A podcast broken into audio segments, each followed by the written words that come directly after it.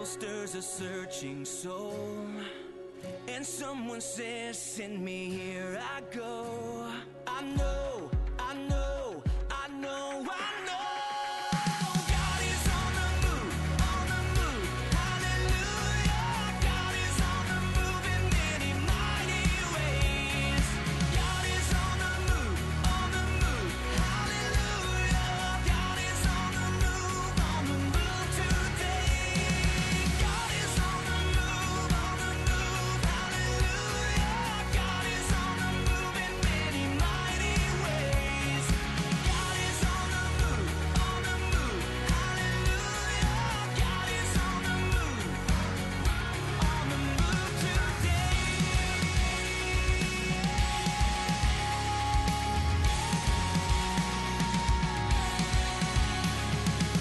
I see a generation standing on the truth in each and every nation. God is on the move.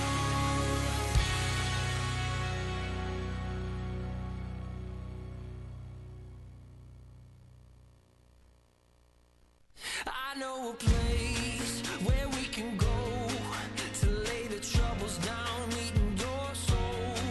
I know a place where mercy flows.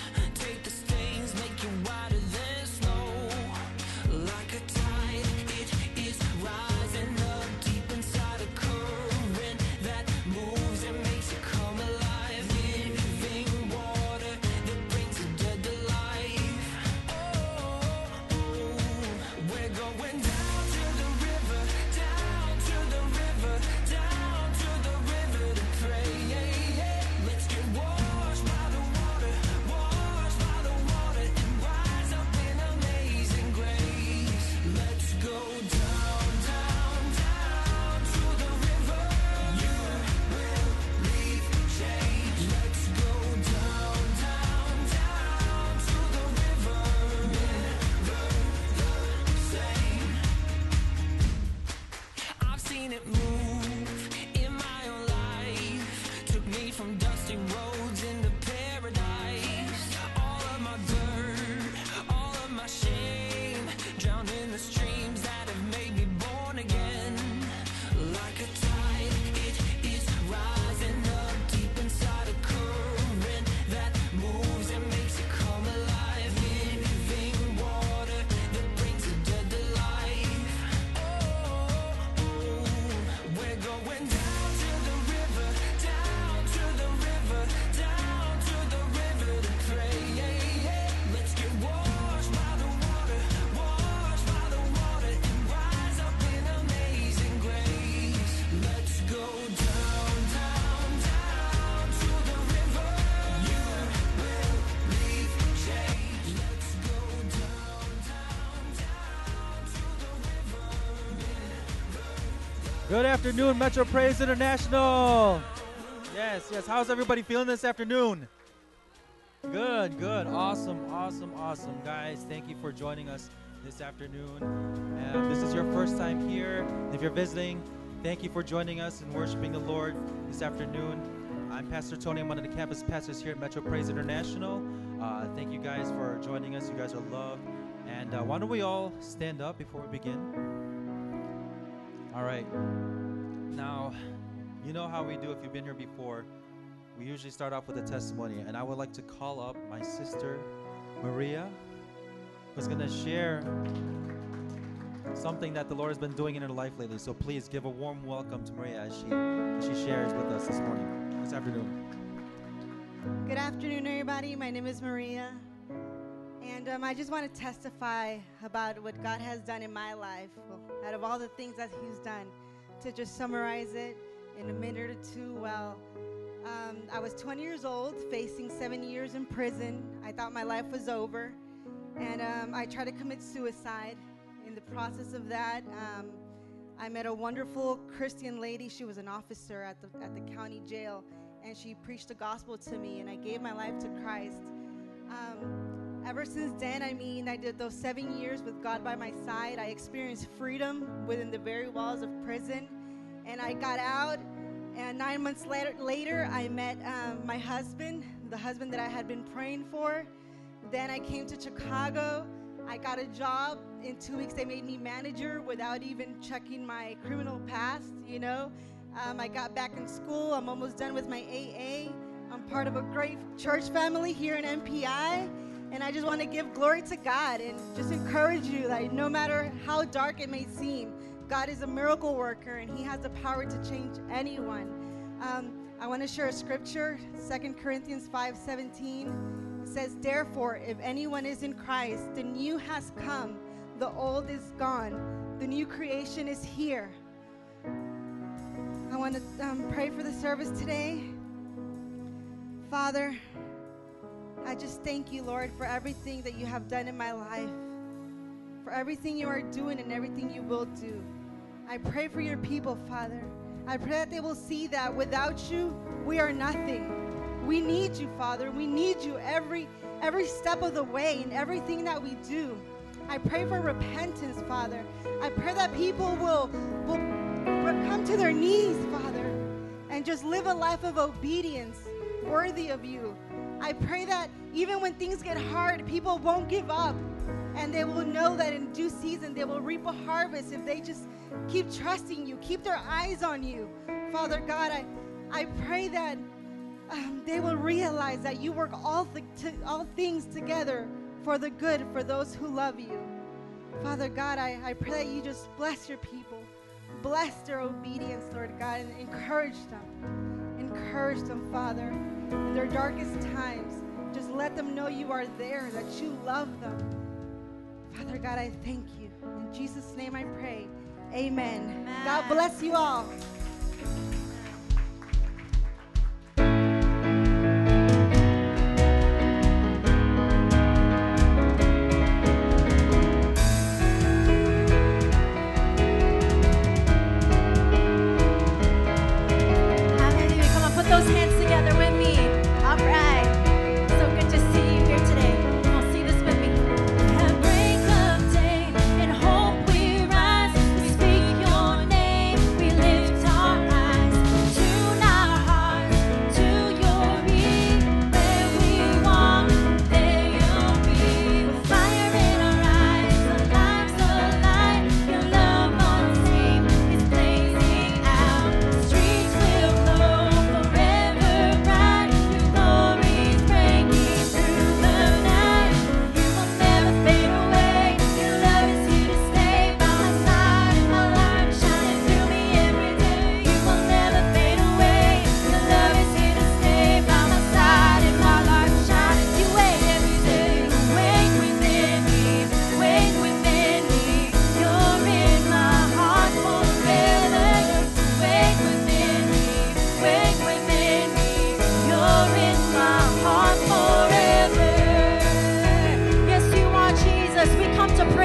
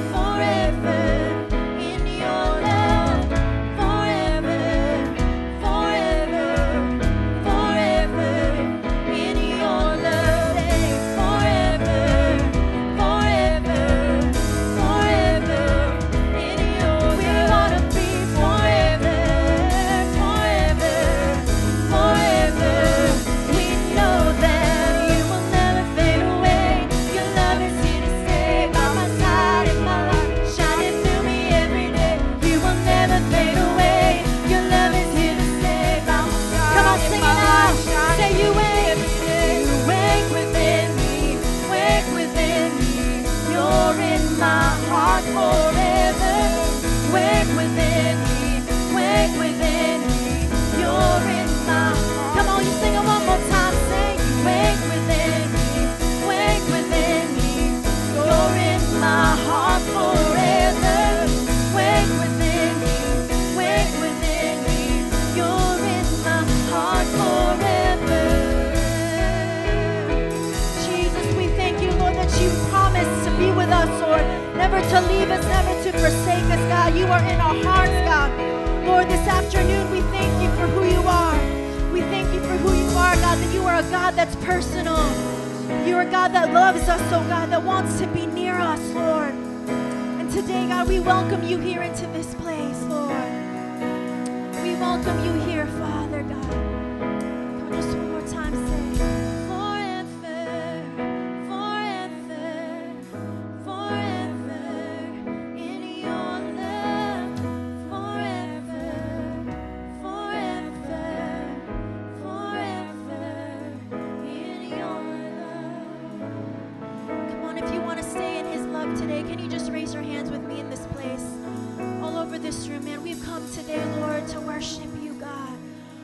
today to meet with you, Lord. We come to hear your voice, Lord. We come to draw near and close to you, Jesus.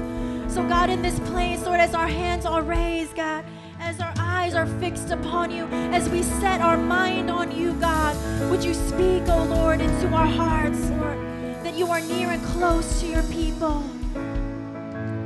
We want your spirit to break out. We want your spirit to, God, bust forth into this place.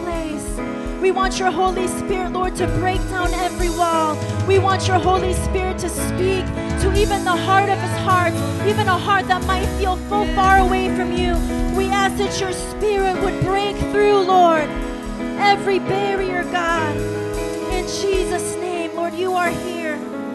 You are here today, Lord. You are here. Spirit, break.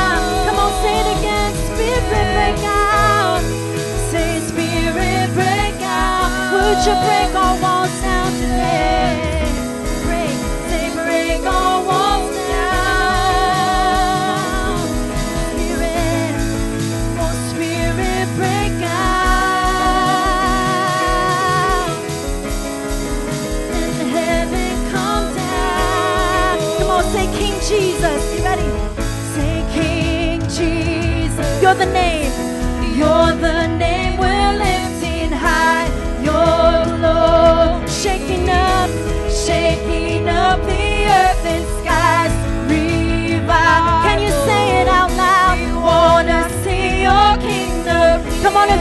desire. Can you raise your hands with us today? Say it again, King Jesus. Say, King Jesus, you're the name we're lifting high, your glory, shaking up the earth and skies, revival, we want to see your kingdom here, we want to see your kingdom here, we want to see your kingdom. Break out, say Spirit break out, break all walls down, say break all walls down, would you do it today Lord, say Spirit break out, heaven come down, hey heaven come down, oh Jesus right now God we lift you up, come on right now we're going to pray. We're going to pray in the house of God. Can you think of something that you've read in the news, something that you've seen on your Facebook scroll, that you just cry out and you say, Holy Spirit, we need you. We need you in this city. We need you in our nation, oh God. We see corruption, God. We see violence, Lord. And the only answer is you. So church, can we lift our voice together? Can we lift our voice together and pray? Pray for your neighborhood. Pray for your city today. Pray for our nation. God, we need you to break forth. We need heaven to come down and meet us here, Lord. We've done it by ourselves for too long. God, we need you, Lord. We need King Jesus. We need King Jesus to be lifted up, to be lifted up in our church, in our city, God. Hallelujah. We want to see your glory. We want to see revival. We want to see your kingdom, Jesus. We want to see you lifted high, Lord. Come on, lift up your voice today. Lift up your voice today. Jesus, we need you. We're crying out for you, Lord. We cry out for you, Jesus. We need your spirit to break forth, to break through our high schools, to break through our neighborhoods, to break through our co-workers' hearts, oh God. That, God, we would see heaven come to earth. We would see your glory be displayed, Jesus.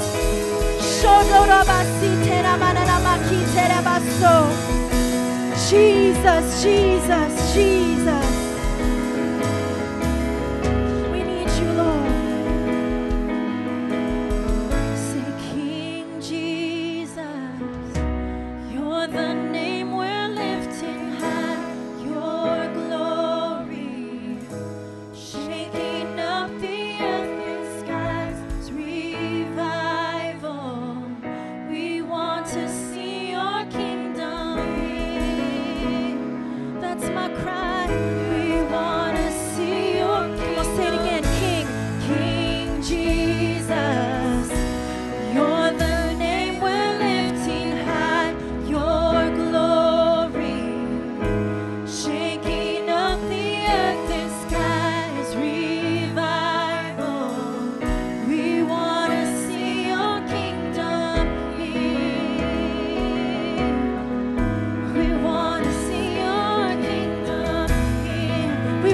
See your kingdom in our lives.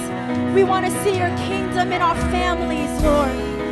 Come on, some of you are having trouble saying these words because maybe you need to be revived in this place. Come on, maybe your heart needs to be revived. Come on, if that's you, please, I encourage you, raise your hands today. Raise your hands today. Come on, be refuse to be the same. Refuse to be lukewarm. Refuse to be a dry bone in this place. Jesus, you are real. You are alive. Breathe life into your church today. Breathe life into your people today, Lord. That we would be like a fire. We would be like a fire, Jesus, for you. Come on, if you need to be revived in this place, raise your hands and we're going to start speaking in tongues. We're going to start speaking in the Spirit right now. You need to be brought to life. You need to wake up. You've been asleep. Come on. Come on. You've been working for the kingdom of this earth. We need to be working for the kingdom of heaven. Come on. You've been, you've been um, just messed up with the affairs of men. He's saying, be messed up in the affairs of the kingdom. You're so worried about your life, what you're going to do tomorrow. Let's be worried about the kingdom of God. Let's be concerned about souls. Revive us, revive us, revive us, Lord. Revive us today, this afternoon.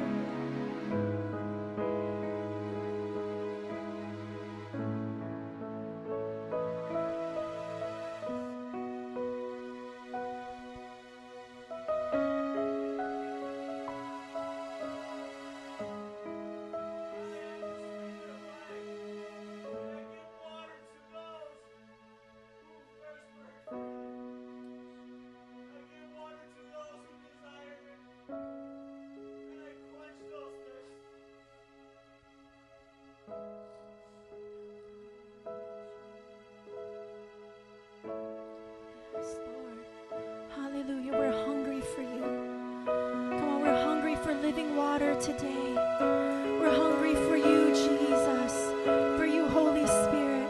Come on, if that word was for you right now, would you respond right now? If you are hungry for him, he's giving it freely. He's giving it freely today. Oh, the Holy Spirit is here to quench your thirst, to quench our longing right now. Come on, if you want to receive the Holy Spirit right now, just start raising your hands, start worshiping, start praising him. Can they be refilled? And the answer is yes. Can you be refilled again and again? And the answer is yes. Come on, yes, fill us up, Lord. Fill us up, Jesus. Fill us up again and again, Lord. Hallelujah.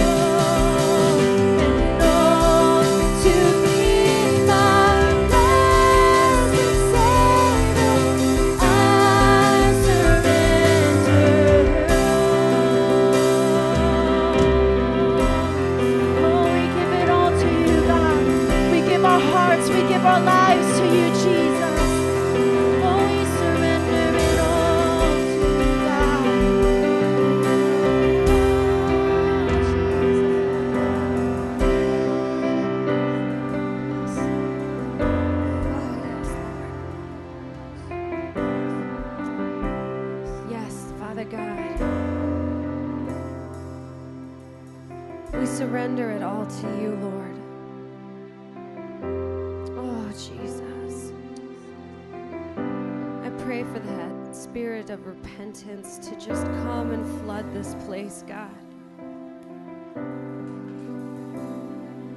Oh, Lord, that we would surrender it all to you, God. Every day, every moment, God, that it would be yours. Oh, Holy Spirit, have your way. And let us just sing, all to Jesus I surrender. To Jesus I surrender.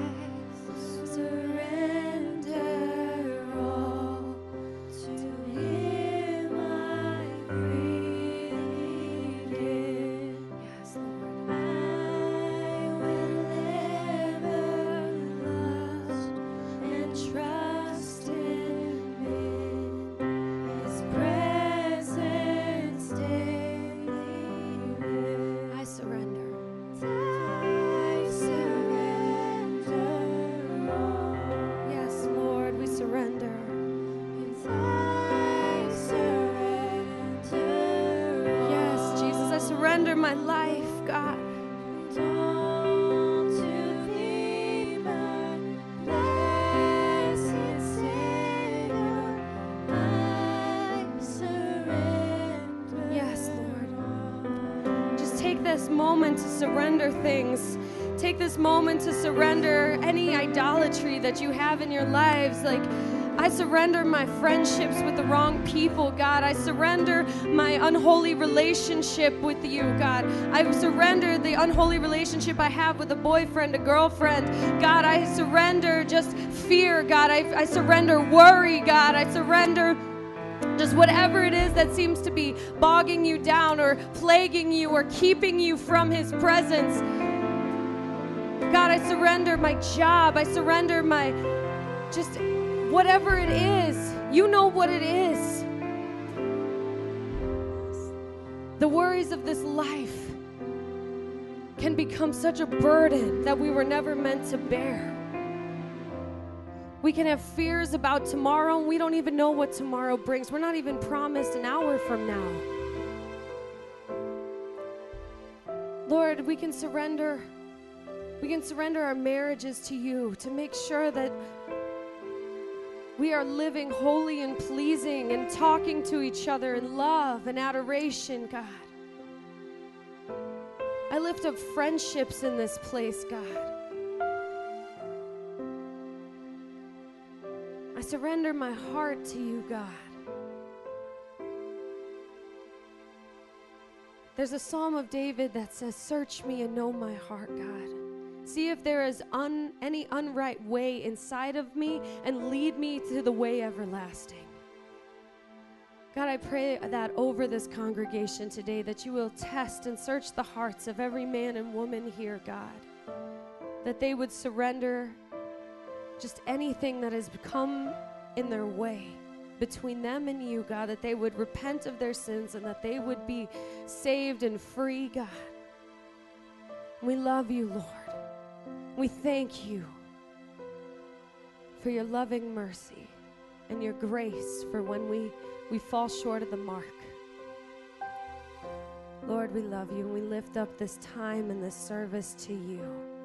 In Jesus' mighty name, everybody says amen and amen. Everybody give the Lord a hand clap of praise, for God is good. Amen. And I want to take this time to preach the gospel to you. And so our verse here is John three thirty-six. And he says, whoever believes in the Son has eternal life, but whoever rejects the Son will not see life, for God's wrath remains on them. Whoever believes in the Son, the Son of God, Jesus Christ, who took sin, who knew sin. He had no sin, but he took it all for us. And the promise there is that when we surrender our life, we make Jesus the Lord of our life, meaning I am not the Lord of my own life anymore, but Jesus is the Lord of my, my life. And I'm going to do everything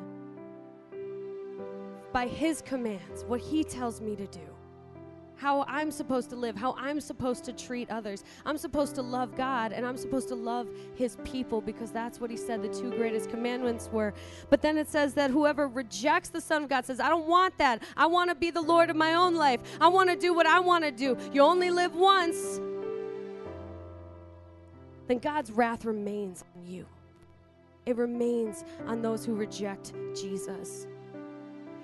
And I find it interesting when I go to First John three, he's saying the same thing. He's saying that if I continue to live in sin, then I don't know God at all. I don't actually believe in Jesus. If we continue on in our sin, even though we know that Jesus is the Son of God, that he died and was resurrected and, and took away the sins of the world, but I still live in sin, I don't actually know God, and I am actually apart from him, and the wrath of God remains.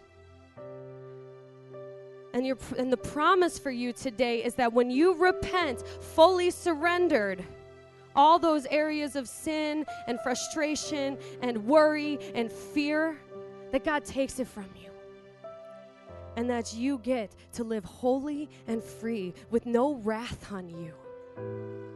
And the promise is, is you get to live with a loving and holy God for all of eternity. And eternity is a lot longer than our small little lives.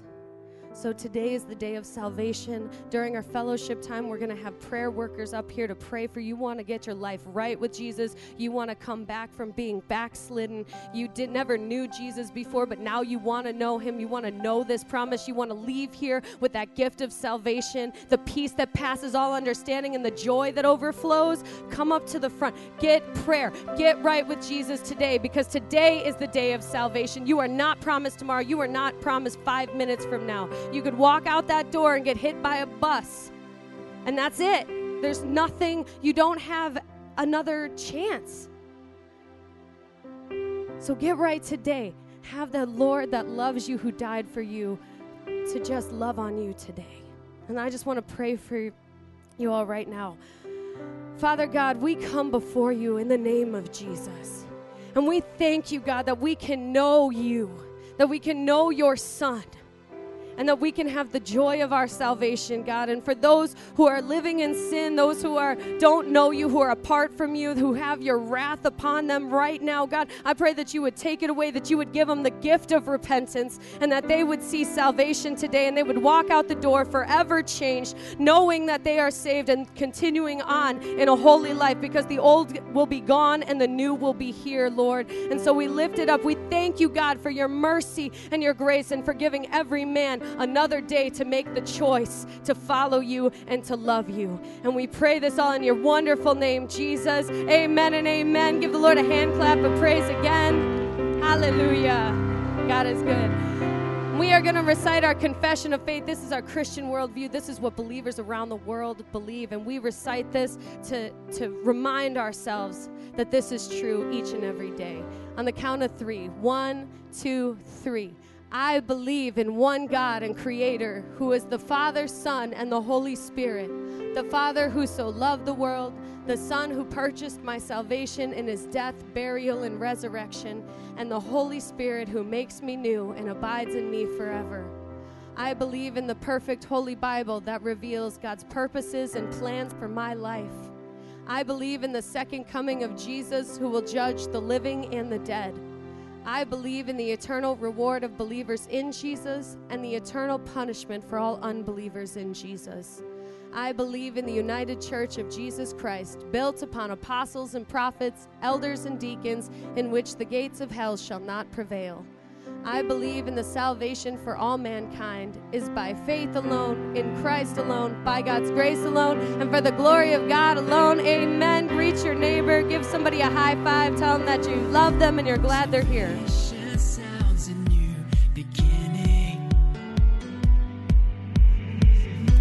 As distant hearts begin believing, redemption's big is unrelenting. Carry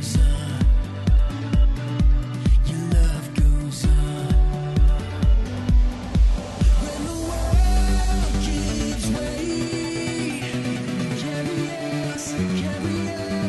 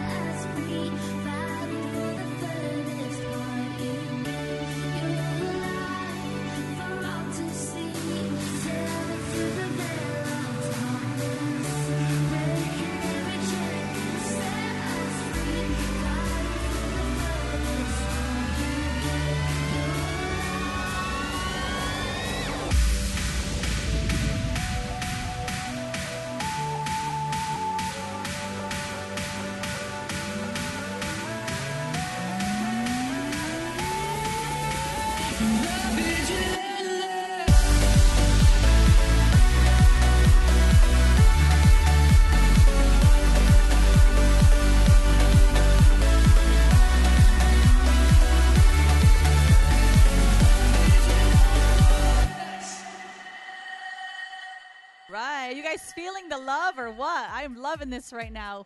Welcome everybody to our second service. It's so wonderful to see all of you here. Thank you for joining us. If this is your first time, keep on coming back. It's nice to see some old faces as well. Thank you for coming. Our services here are every Sunday at ten a.m. and one p.m. This is our family service. We have King's Kids in the back for our children, infant to eleven years old. So they're having a fun time back there with uh, all of our children's workers learning about Jesus. And then we have Elevate every Friday at seven p.m. That's our Elevate Youth Service for students eleven to eighteen years old. God's doing awesome things in their lives, and we're just really excited about God reaching more young people through their lives, especially in our high schools. How many of you guys believe that Chicago's high schools needs Jesus? So it's going to start with our young people. Come on. Thank you for that excitement. Who's ready for Easter? It's one week away, March twenty-seventh. For our ten a.m. and one p.m. service, we're going to have our Abundant Life, ending that sermon series. Uh, we're going to have a children's presentation for both services, free family portraits. So grab those flyers that are being passed out. Keep making those connections. Invite complete strangers. Invite your coworkers, families, and friends. And we want to give you a sneak peek again at the video. So use it on Facebook. Use our event page on Facebook to invite people. It's going to be an awesome time. I know a God who has more to offer you than life itself. Life is about knowing Jesus, because Jesus has peace for you in abundance. Jesus has joy for you in abundance. Come and take the hand of Jesus. Come and drink in the waters of God. You will know what it means to live an abundant life. Receive satisfaction for your souls in Jesus' name. Hallelujah. Amen. Give it up for Jesus and for the actors in that video. They did a great job. So join us for that, please, and uh, let's just make that a powerful service and give God all the glory. Amen. Here at M P I, we have a vision, a strategy, and a goal. Say vision. Our vision is loving God and loving people. Those are the two greatest commandments that Jesus gave to us, and that's how we want to live our life. You guys want to live your life loving God and loving people? Come on, that's the best way to live. And then our strategy is to connect, mentor, and send. We want to connect you to Jesus, connect you to our church through our life groups.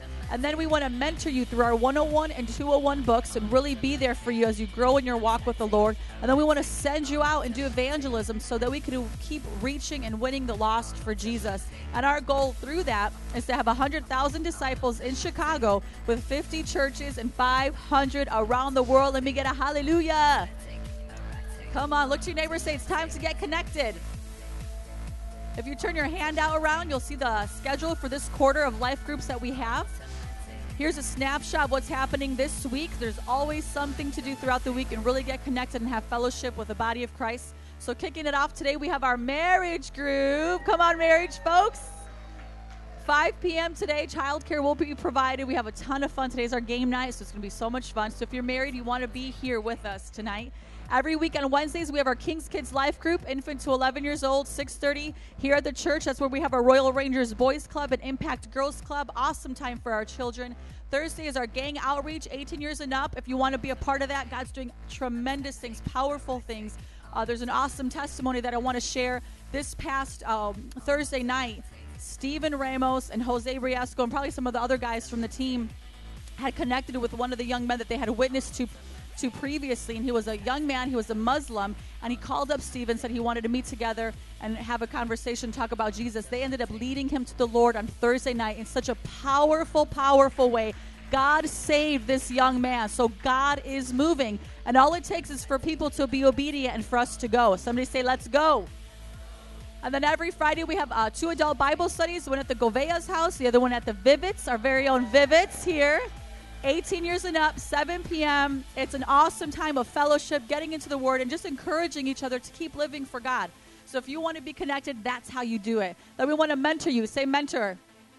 We have the one oh one book called Welcome to Your New Life. Leaders are ready to take you through this book Uh, one-on-one and to really be there to encourage you, to pray for you, and to challenge you in your walk with God. When you graduate the one oh one, you'll get into the two oh one class. We have Sunday morning class with Pastor Jared, a Thursday evening class with Pastor Ellie. And this is where we train you to be a leader one day, disciples that make disciples, where we train you up to one day be an elder or deacon in the church, and where your discipleship process continues and you you can be all that God has called for you to be. And then we want to send you out. Say send. I want to send you out to do evangelism every Saturday from five to eight. We hit the streets preaching the gospel. That is your training ground. If you've never done it, I want to encourage you. Meet these awesome men and women of God who are on fire and they're making a difference. How many of you guys know Chicago needs Jesus? How many of you guys know that's why we have a ministry called Chicago for Jesus? We have T-shirts and hoodies. If you didn't know, you can buy one. Chicago for Jesus. And what that means is, Jesus, this city belongs to you, and I'm going to go out and make a difference and make sure that people know that they belong to you and they can make a choice to live for God or not. So that's our responsibility to go. Say go. Again, that's the key word for today. So in a recap, M P I has a vision, a strategy, and a goal. A vision of loving God and loving people. A strategy of connect, mentor, and send. And a goal to have one hundred thousand disciples in Chicago with fifty churches and five hundred around the world. Who's excited about that? Come on. Who's excited to continue and learn about tithes and offerings? And to give our tithes and offerings, another act of worship unto the Lord. Uh, tithe here at M P I, we believe that it is ten percent of your total income given regularly to the church. And then we also believe in giving offering. That's an amount that's between you and the Lord. We don't put an amount on that. We don't put a percentage on that. You have to have a relationship with Jesus, be sensitive to the Holy Spirit, and give what He tells you to give. It may be something that you, that is more than what you have, but be Be obedient, and God's going to meet your need. And so we just, God wants a cheerful giver. So it's through generosity, uh, cheerful, a cheerful heart that we make that possible. And so we designate that towards missions and towards building. And we give towards various mission projects throughout the year. And our building fund currently is for the new band equipment. So we just want to thank you for partnering with us here at M P I to do what God has called us to do in Chicago and throughout all the nation. So let's get ready to get into our lesson in the Disciples Giving Book. We are on Section one, Lesson twelve. You could go to giving book dot org if you want to uh, read this for yourself. We'll kind of get ahead. There's fifty-two lessons, one one for every week of the year. Lesson twelve is the tithe breaks greed through obedience. Again, the definition of tithe is ten percent of our total income given to God faithfully. We're going to be reading from Matthew six twenty-four. You can follow along on the screen or turn in your Bibles. That's good practice. How many of you guys like turning into your Bibles to a passage of Scripture? Matthew six Uh, twenty-four. Are you guys ready? Say, I'm ready. ready. No one can serve two masters. Either you will hate the one and love the other, or you will be devoted to the one and despise the other. You cannot serve both God and money. That's pretty real. Here are the four main points. Number one, you cannot serve two masters. The Bible is very clear that Jesus is either Lord of all or He is not Lord at all. The Lordship of Jesus includes everything from your heart to your wallet. That's pretty simple, isn't it? God wants all of us. Number two, you cannot love God and money. Notice how Jesus chose money to be the number one competing master for the Christian's life. Jesus chose to make money the primary example because it represents the most common idol people set up in their hearts. The sinful, greedy heart proudly says, I work hard for my money and I will spend it however I want. My family and my bills come first in my life, not the church. And how, how many of you guys know that God says to put His kingdom and His righteousness first, and all these things will be given to us as well. Number three, money is the best indicator of who your Lord is. If you are not willing to be faithful, to give God your best in tithes and offerings, you are making a choice to serve money instead of God. So greed is not just a sin for the rich and famous, but it is the sin of all who refuse to make Jesus the Lord of their money. So the Bible keeps it real. Say it with me. Say, the Bible keeps it real. Come on. It, it, greed is a sin, and it's not just the rich people. Everybody wants to think, oh, the rich people have that money. They don't want to give it away. No, it's people that don't have a lot, too, that can be greedy as well. So we have to always have a heart check, and that's our heart gets checked through the Bible and through the Holy Spirit. Number four, giving breaks the attitude of greed. Every time you give your tithes to God, you are breaking the chains of greed that come from the master of money, and you are choosing to serve Jesus as the Lord of your wallet. Here's a summary. Be obedient to God in the in the faithful giving of your tithes, so the sin of greed doesn't take mastery of your heart. How many of you guys want to make sure you guard your hearts from that greed? Let's apply this to our life in three ways. Number one, sorry, I'm running, my breath is running low. Ask God to forgive you for being greedy if you have been serving money rather than Jesus. So we have to repent. Number two, be devoted and obedient to Jesus as a Lord over all of your life. And three, give your tithes faithfully as an act of worship to Jesus, who is the Lord of lords and the King of kings. And that, if that blesses you, if, that, if you want that to be your story, your confession, let's recite this together on the count of three. One, two, three. The tithe was implied with Cain and Abel, revealed to Abraham, established in the law of Moses, and is still relevant for today. It comes with a blessing and curse. It must be qualitative, a priority, and a faithful practice in our lives. The tithe advances the kingdom of God, tests our maturity, breaks the attitude of greed through obedience, is mandated for all, and brings us into partnership with God and his church. If you're ready, if you're ready to give your tithes and offerings this afternoon, please stand up to your feet. Let's prepare to give the Lord our best. Again, a tithe is ten percent of your total income given regularly to the church. We designate offering towards missions and building. And I want to always remind you to put the exact amount on the envelope of what you want each um, each of your you know, monies to go to be designated towards. Here are four ways that you could give at M P I. Number one, in the bucket during the offering time. Two, in the wall-mounted drop boxes. Three, in the back with a credit or debit card. You could see Pastor Jerry for that. And four, you could go online and use Chase QuickPay, PayPal, or Bill Pay at mpichurch.org forward slash giving. So very convenient, easy to use.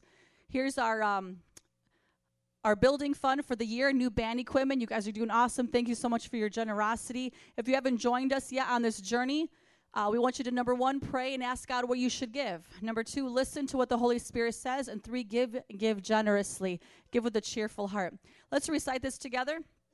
Philippians four eighteen, and my God will meet all your needs according to his glorious riches in Christ Jesus. Let's pray. God, we thank you so much for your faithfulness, Lord. And we choose you to be the master and the Lord of our life. We put you first. We will not allow money to master us. We will be faithful with the tithe. We will be faithful with the offering, God. And I just pray that you would use it, that you would multiply it. Bless your people. Bless and prosper them on their jobs. Give them increases, promotions, and raises. Let your favor be upon them. And I pray that you would um, give us wisdom to use this money to reach Chicago and the ends of the earth for you in your name. In Jesus' name we pray. Amen. Please come forward as you give this morning, and thank you so much for your support and for your generosity.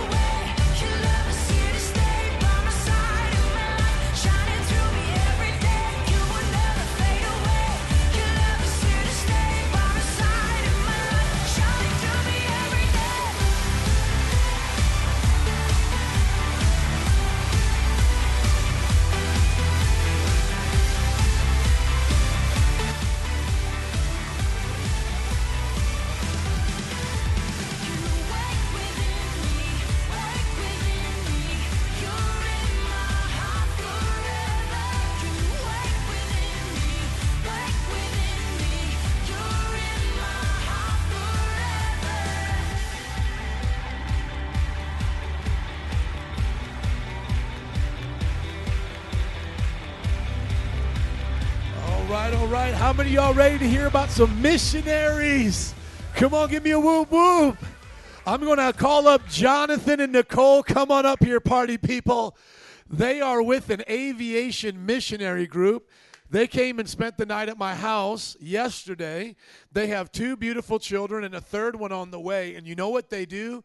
They fly planes into the hard-to-reach areas so that our missionaries can get there, medical supplies can get there. And do you know that our church supports them? This is an amazing testimony. I was wearing a Chicago for Jesus shirt in IKEA. Everybody know where IKEA is at? Right by Schaumburg Mall, really cool furniture store there. He said, man, I like that sweatshirt because, you know, it had Chicago for Jesus on it. I just said, hey, I want to give it to you. I gave it to him, and then he came back over because we were sitting down eating, and he goes, hey, man, I just want to tell you, I'm a missionary, and I fly planes to help people, you know, get to the, you know, get the gospel and all that. We began to talk, developed a friendship. I said, we're going to support you, and so Metro Praise has been supporting him for a few months now, since January, and just to let you guys know about our mission program, this is really exciting when you guys give where it goes. The first thing that we do is we split it between Metro Praise missions and then the other missionary groups that are outside of our church. Church. And the reason why we only uh, don't want to only do our missions is because we want to give to others to be a blessing. Amen? We don't want to just do it for us. We want to do it for others. And uh, outside of um, this mission group, we also support a teen challenge, a drug rehab in Colombia. We also support a uh, orphanage in South Africa.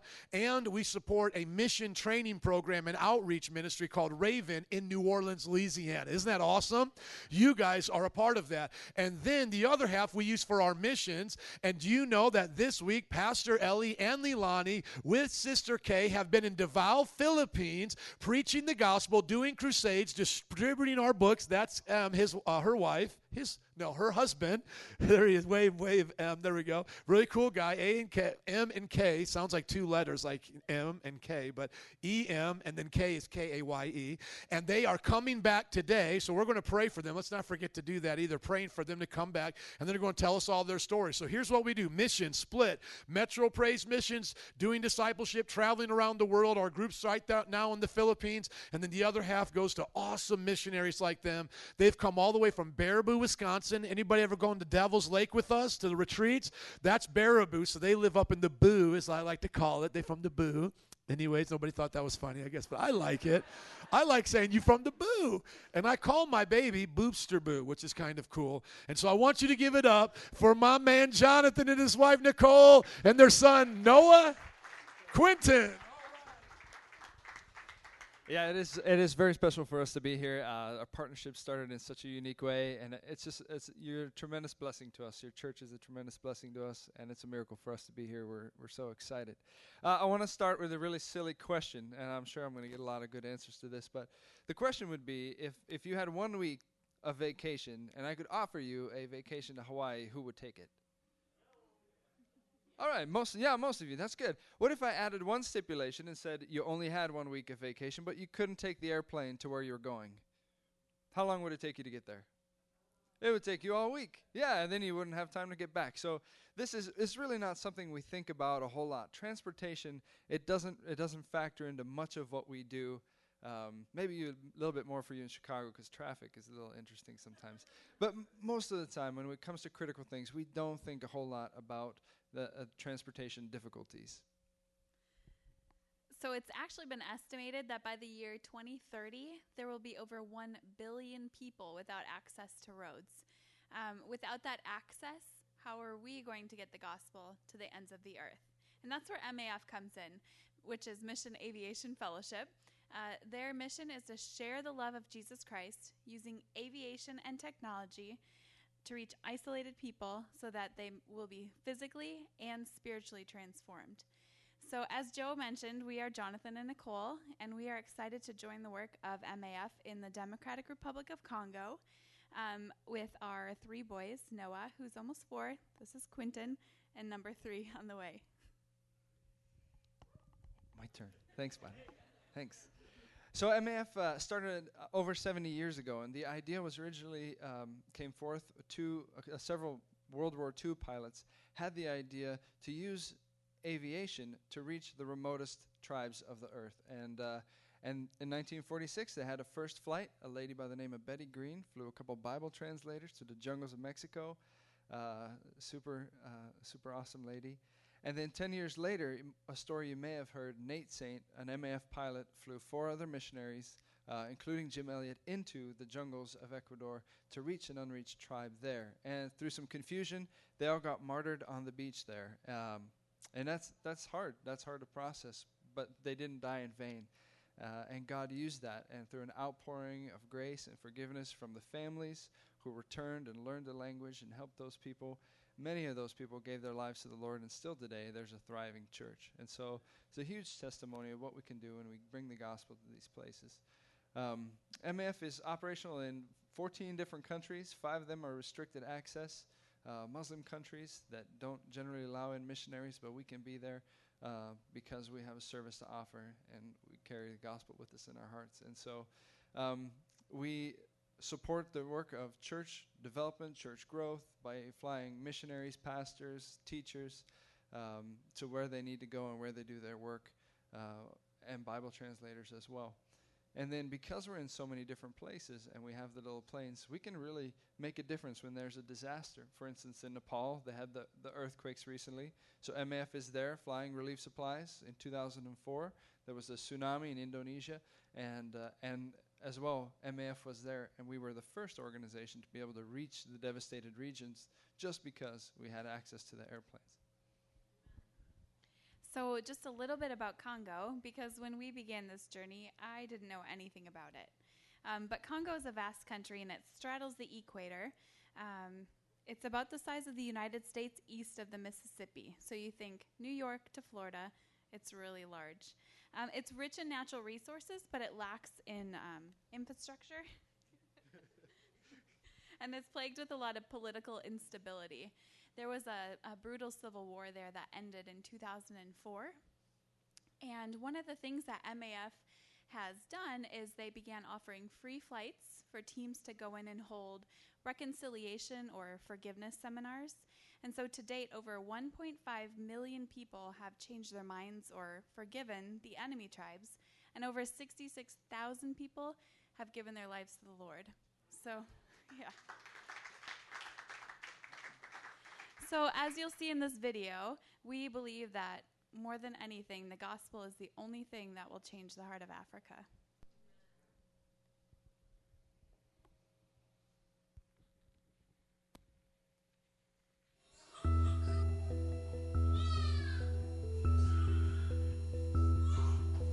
In spite of uh, all the doom that is reported about Africa, we know that the scripture changes life.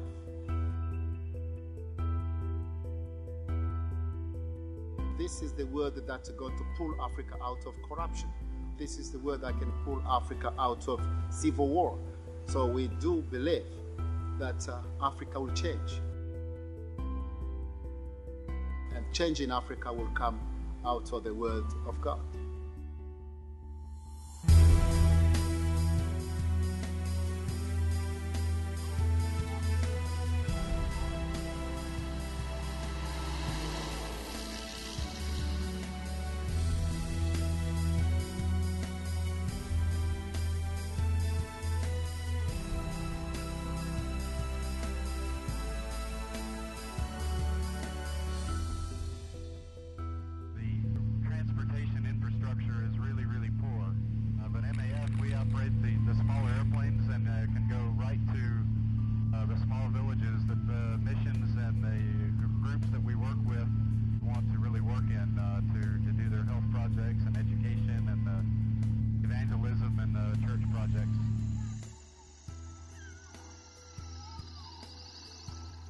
Here because of conflict, and because conflict makes people extremely vulnerable. We couldn't do the work we're doing here really without M A F, and they're the only ones flying here basically. M A F means you are sure, very secure. M A F stayed through a lot of the civil wars and all the problems when other groups left. Two doctors in an area twice the size of California.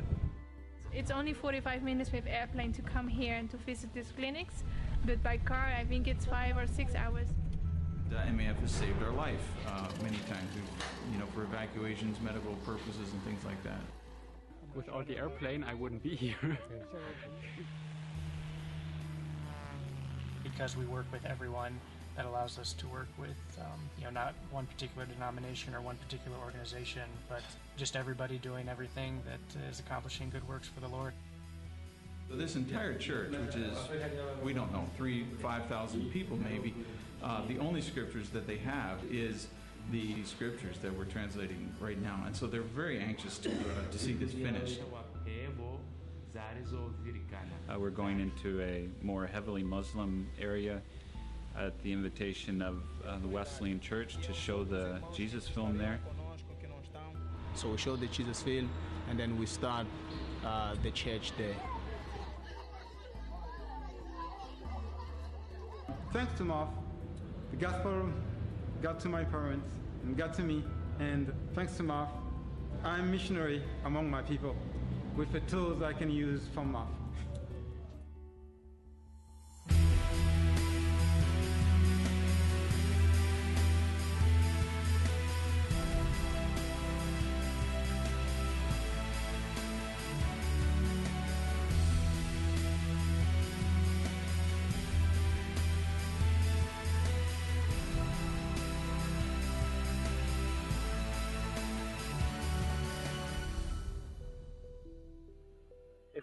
Math.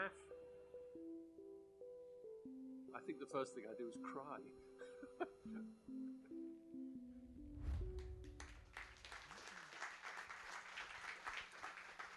Yeah.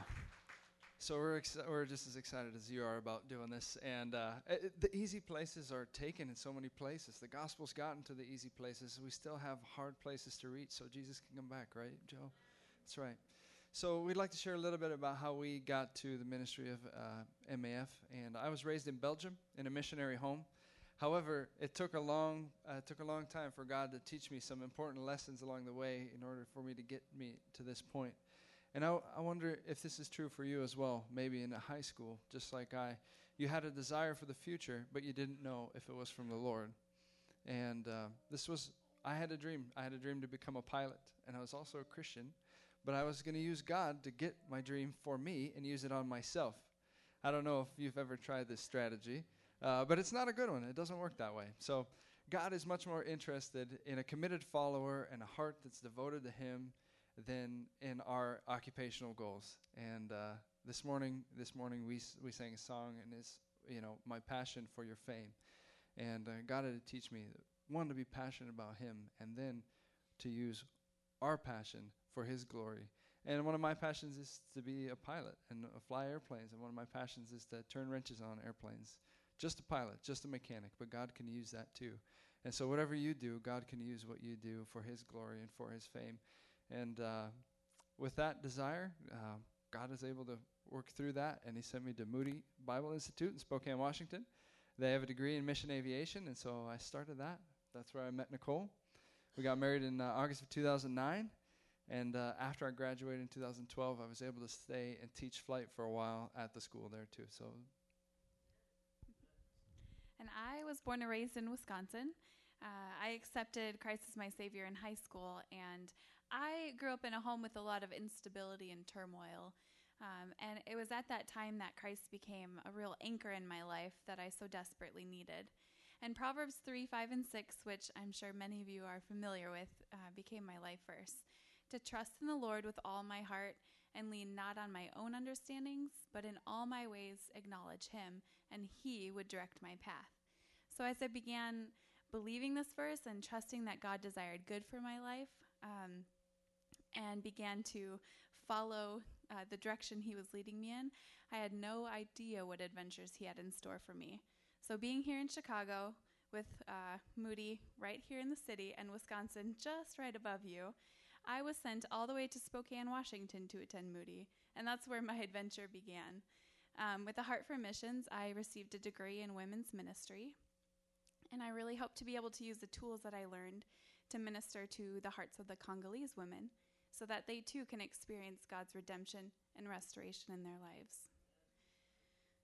Along with that, I'll continue my role as a stay-at-home mom, uh, supporting Jonathan in our flying ministry, and then uh, just continuing to make our home a haven for our family and an open door for ministry. That's good support right there. So, um, so I just through day in and day out of flying and fixing airplanes, I hope to uh, to make an impact on those that we transport, sharing with them the love and hope of Jesus that lives within us. So we're excited about that.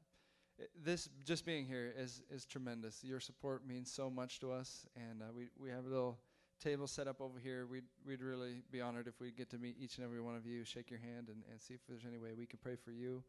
Uh, we love your church, and we thank you so much just for, for your support to us and our ministry. It wouldn't be possible without you guys jumping on board, so thanks so much.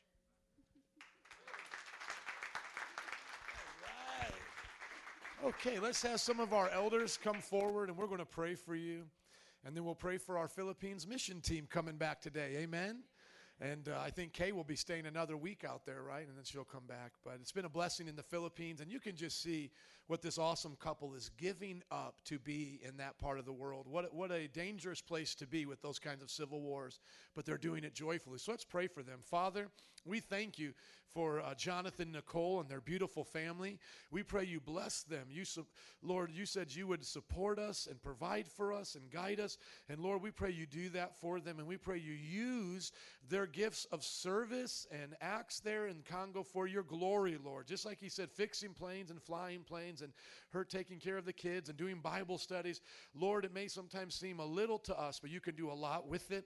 I pray you bless them and comfort them. Bring back also uh, Ellie and Leilani safely, and we thank you from the Philippines, all that you did there and the mission work you're doing here in the church and all those who are giving. And we pray that you'll uh, bless this church generously so that we can be blessed to be a blessing. In Jesus' name, and everybody said, amen. Let's give it up for some missionaries. Come on. Thank you, guys. Make sure you check them out and get let them get you on their email list, and they have a Facebook page and all that good stuff. Let's open up our Bibles to the book of John, chapter ten, verse ten. How many are happy about abundant life today? Good. Open up your Bibles there, and then I'm going to ask you to stand up. We are going to stand up and stretch out our legs a little bit. Come on, you can do more than one thing, can't you?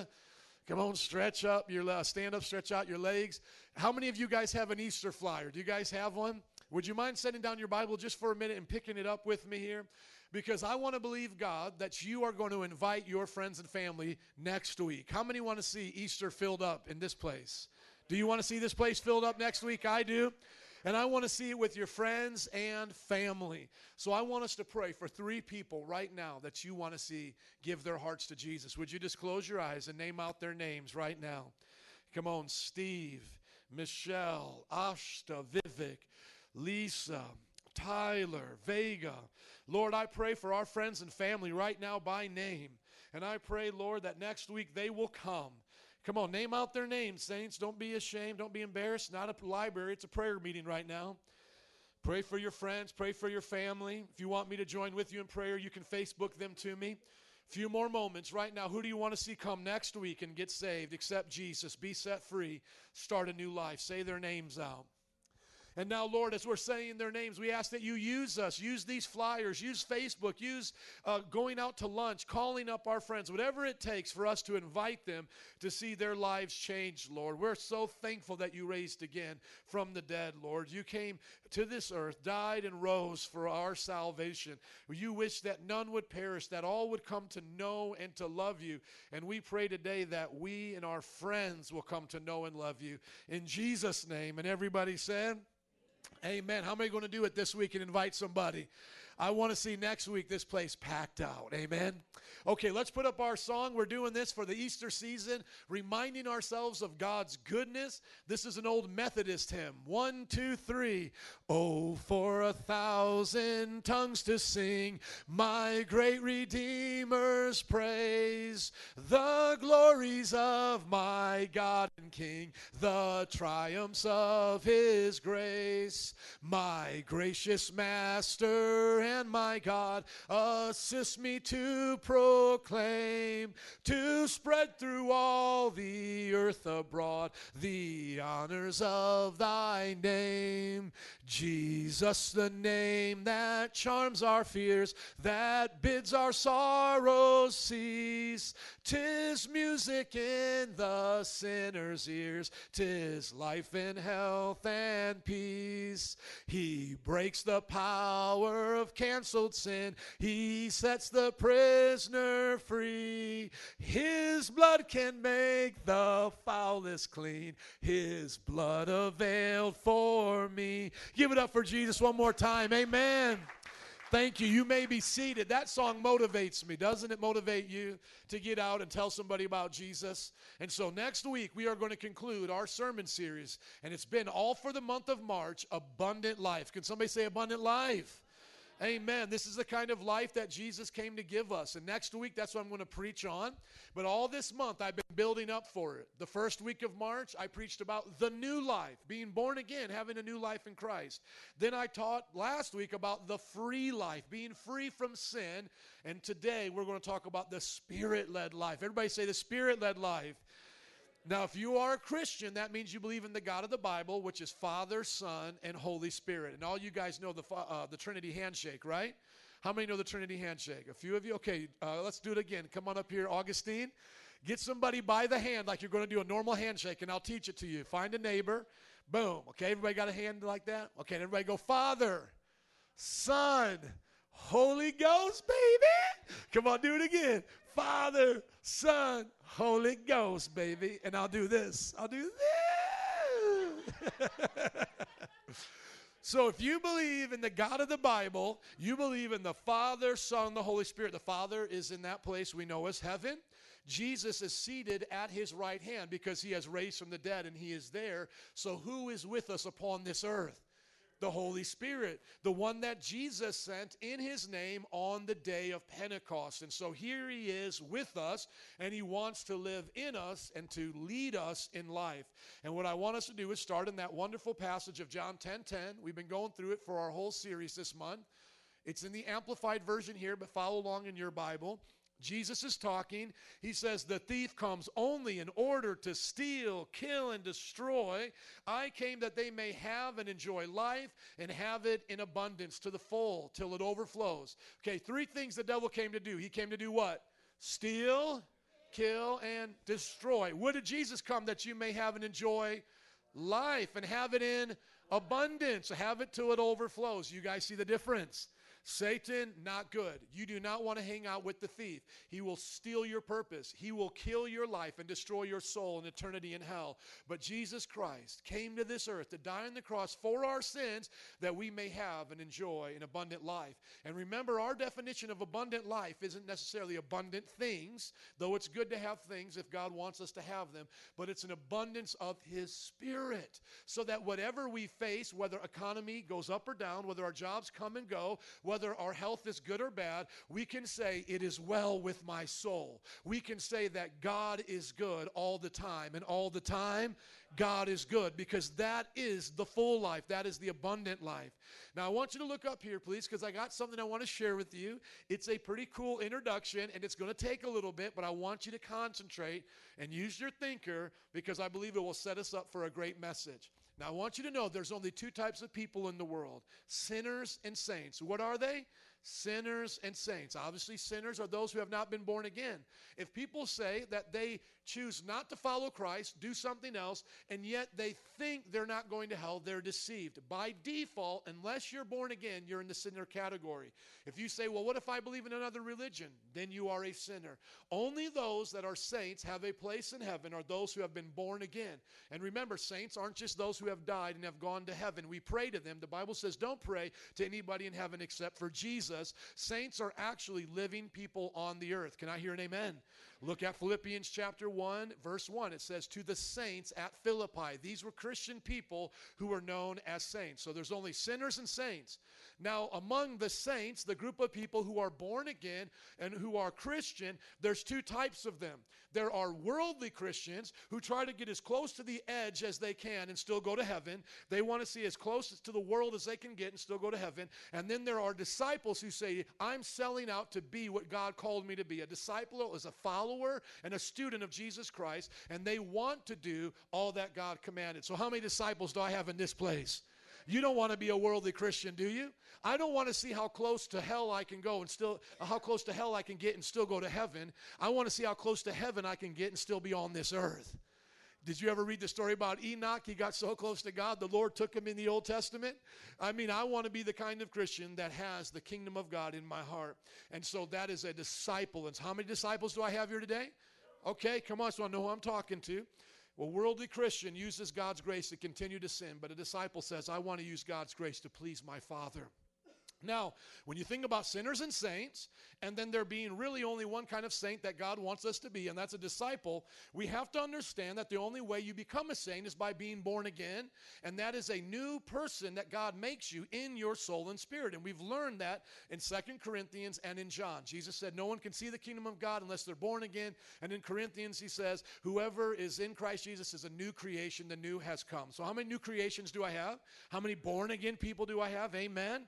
Now, the Bible says if you have done that, then by default, now your sin in your body has been crucified with Christ on the cross. So you are no longer to live a life of sin, but a life of holiness unto Jesus. And now as a Christian disciple, as a follower of Christ's disciple, you will notice that you'll have temptation in two different ways. Inward temptation from your sinful body. So think about this. Your flesh did not change when you got born again. How many are born again? Let me see. Okay, when you asked Jesus into your heart, did your eye color change? Did your hair color change? Did your weight change? All of a sudden, did you get skinny? No, you didn't do that. Didn't happen, right? If you had hair falling out, did it grow back? No. Did your freckles go away? No. See, when you got changed and made a new creation, it was inwardly, right? But the flesh remained the same. Now, what is your body? What is the flesh the Bible talks about? It is your brain. Your brain is not your soul. Your mind is a part of your soul. Your brain is a part of your body. So your brain has thoughts, and it has desires, and it has memories, and it has um, things that go on instinct. So pheromones can attract, you know, can make you feel sexually active, or high blood pressure can make you, you know, want to get uh, angry or get upset. Or if you're having a time of the month, hello somebody, let me talk to some married people here. Women having a time of the month, the flesh ain't acting right. And you know what? That's not your soul and spirit. And how do we know that? Because if we're Christians, we believe the body dies. The brain dies, the heart dies, but the soul lives on. And so does the mind go with the soul or die with the brain? The mind goes with the soul. So your mind is a part of your soul. So where does temptation come from? Not from your mind, but from your flesh through the brain and the sinful body. But that is inwardly because our bodies have not been changed yet in the resurrection. That's why Jesus raised from the dead, so that one day we could get a new body with a new brain, new five senses. Are you guys tracking with me? Is anybody, no, you guys aren't tracking with me? Okay, how many, how many can say this? Brain, mind, two separate things. Okay, now I can move on.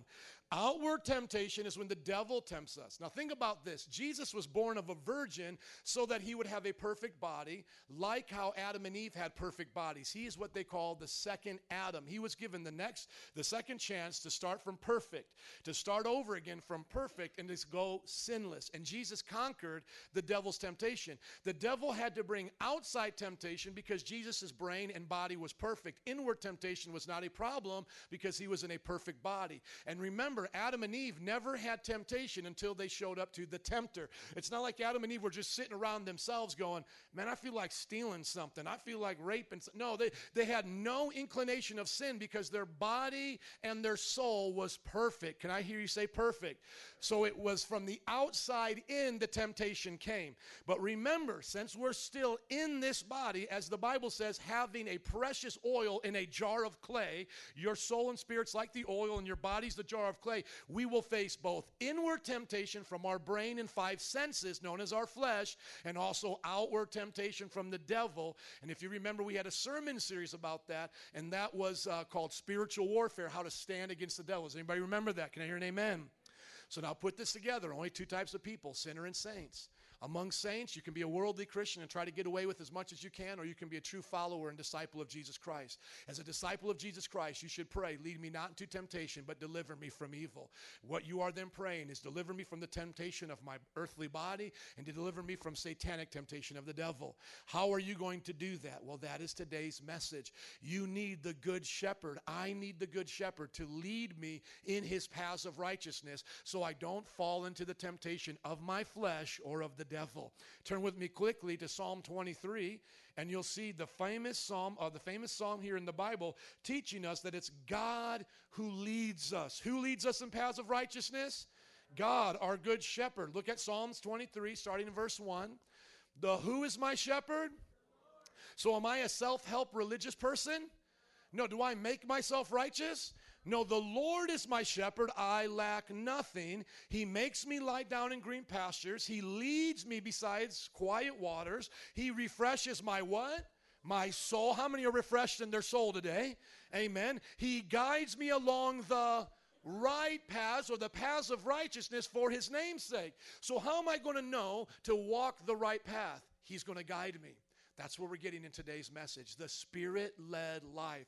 Because my flesh be coming up with some crazy ideas, and I need Jesus to tell me, don't follow that path, follow the right path.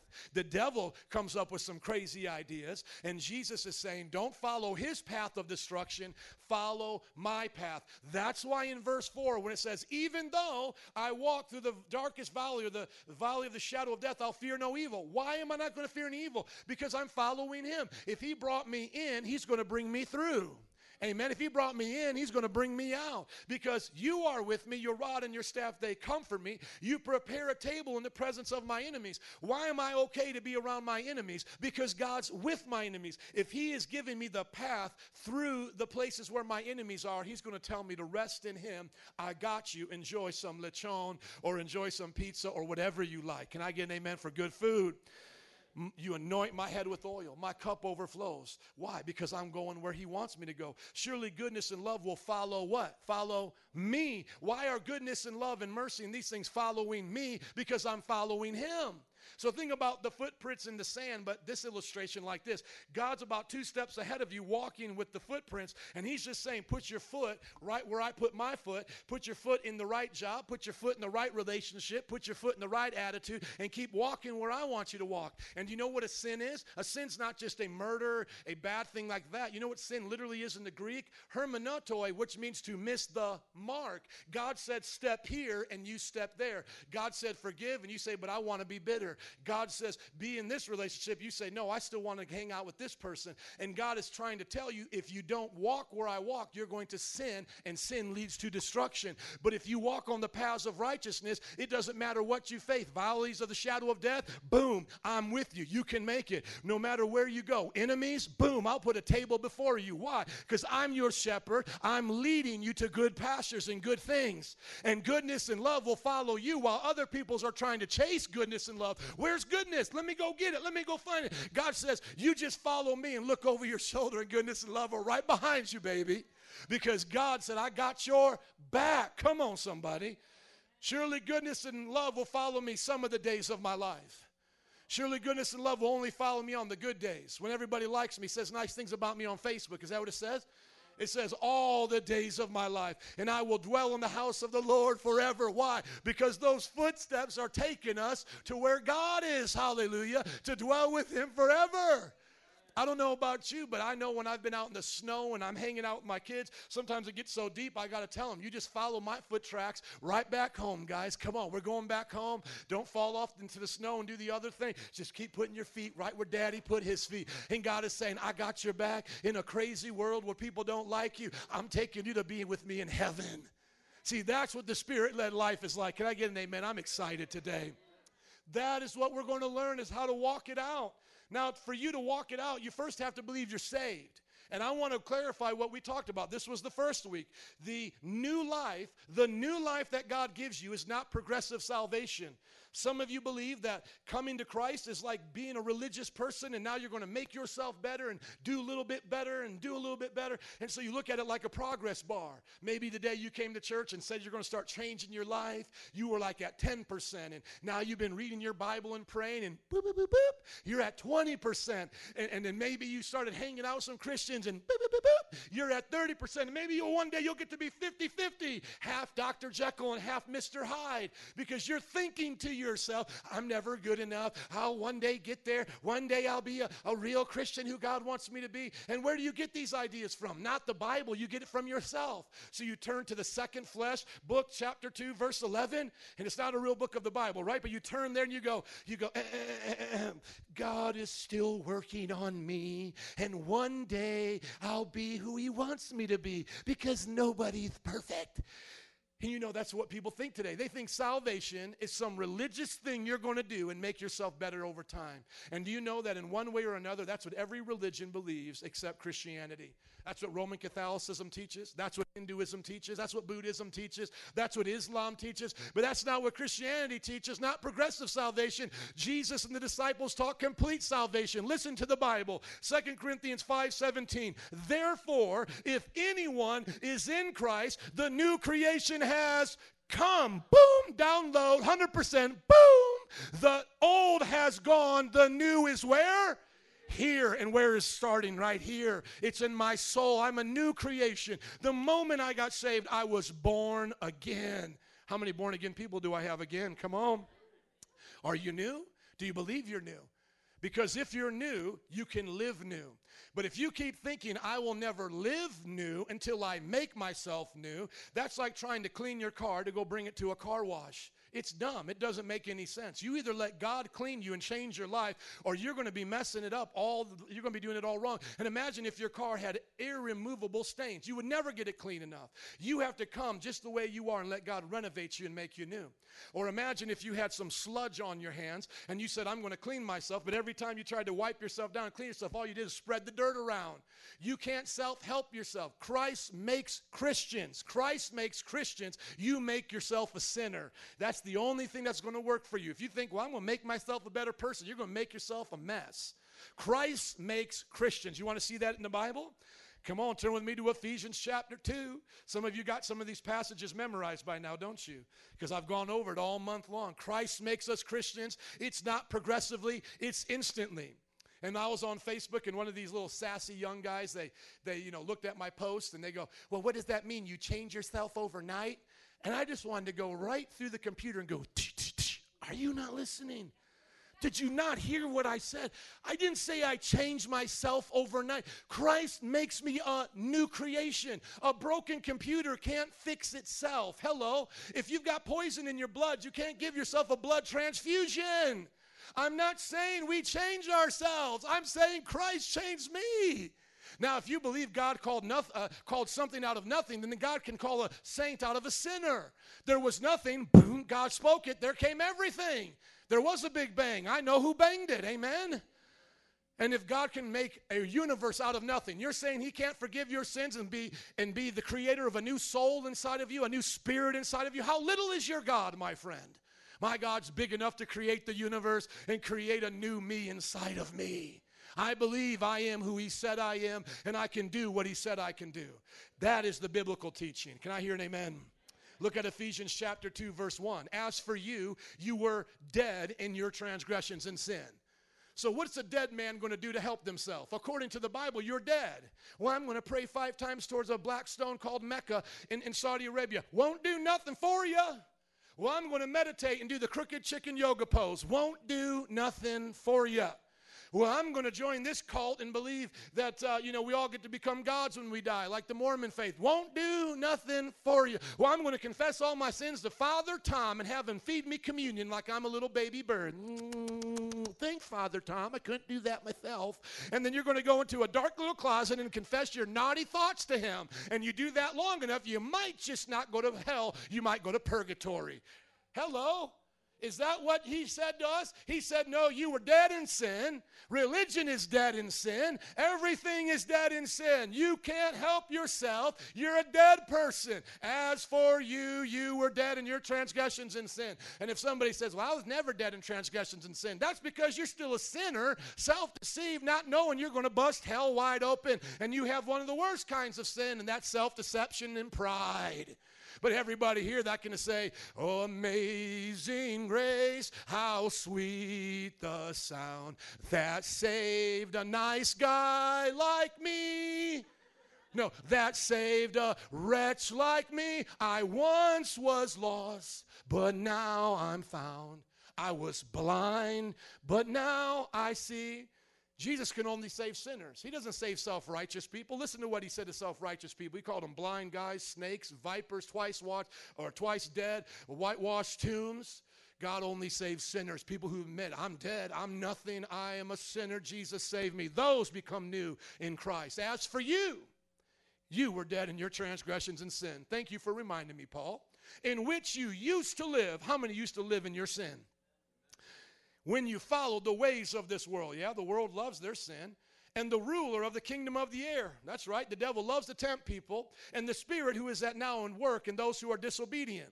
So the devil, he loves to work overtime on people. And we've all been there at one time or another. Verse three, all of us lived among them at one time. How many of us? All of us lived among them. What about sweet grandma? Does she live among them? That's right, all of us have lived among them. Gratifying the cravings of our what? Flesh. My flesh wants more, more money, wants more status, more notoriety, more approval, more education for selfish ambition, right? More sexuality, right? You like that sound? That's like a craving sound. That's like your flesh. It just wants and wants and wants more religion. Sometimes flesh just wants more religion. Look at me dressed up in a funny outfit and, and a pointy hat, right? Look at me, I'm a monk. I live somewhere off in the Himalayas. I can walk on rice paper.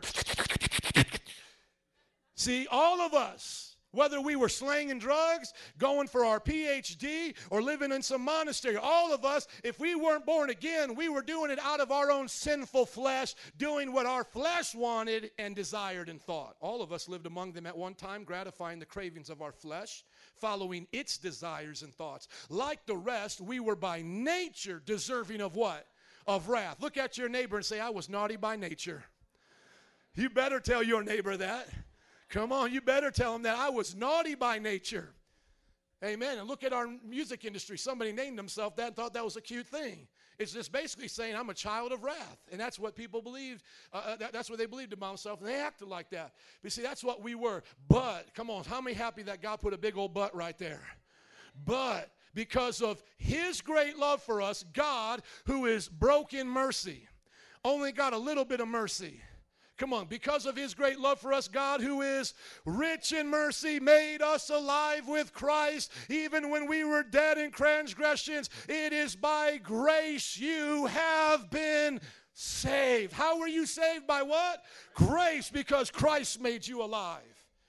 Without Christ, you're dead in your sins, you're dead in your religion, you're dead in your education, you're dead in your ambitions. You're dead in all that you do, but with Christ, not by works, not by, you know, those things you do, but by what Christ did for you, you are saved. And God raised us up with Christ, seated us with him in the heavenly realms in Christ Jesus, in order that in the coming ages he may show the incomparable riches of his grace expressed in his kindness to us in Christ Jesus. I just double dog dare some of you to take ten minutes out of your day this week, sit down in a quiet place, meditate on those two verses, and tell me if it doesn't blow your mind. I am seated with him right now in heavenly places. Somehow my soul is not limited to the way my body is. My body can only be right here, but somehow my soul can be where God is and in this place at the same time.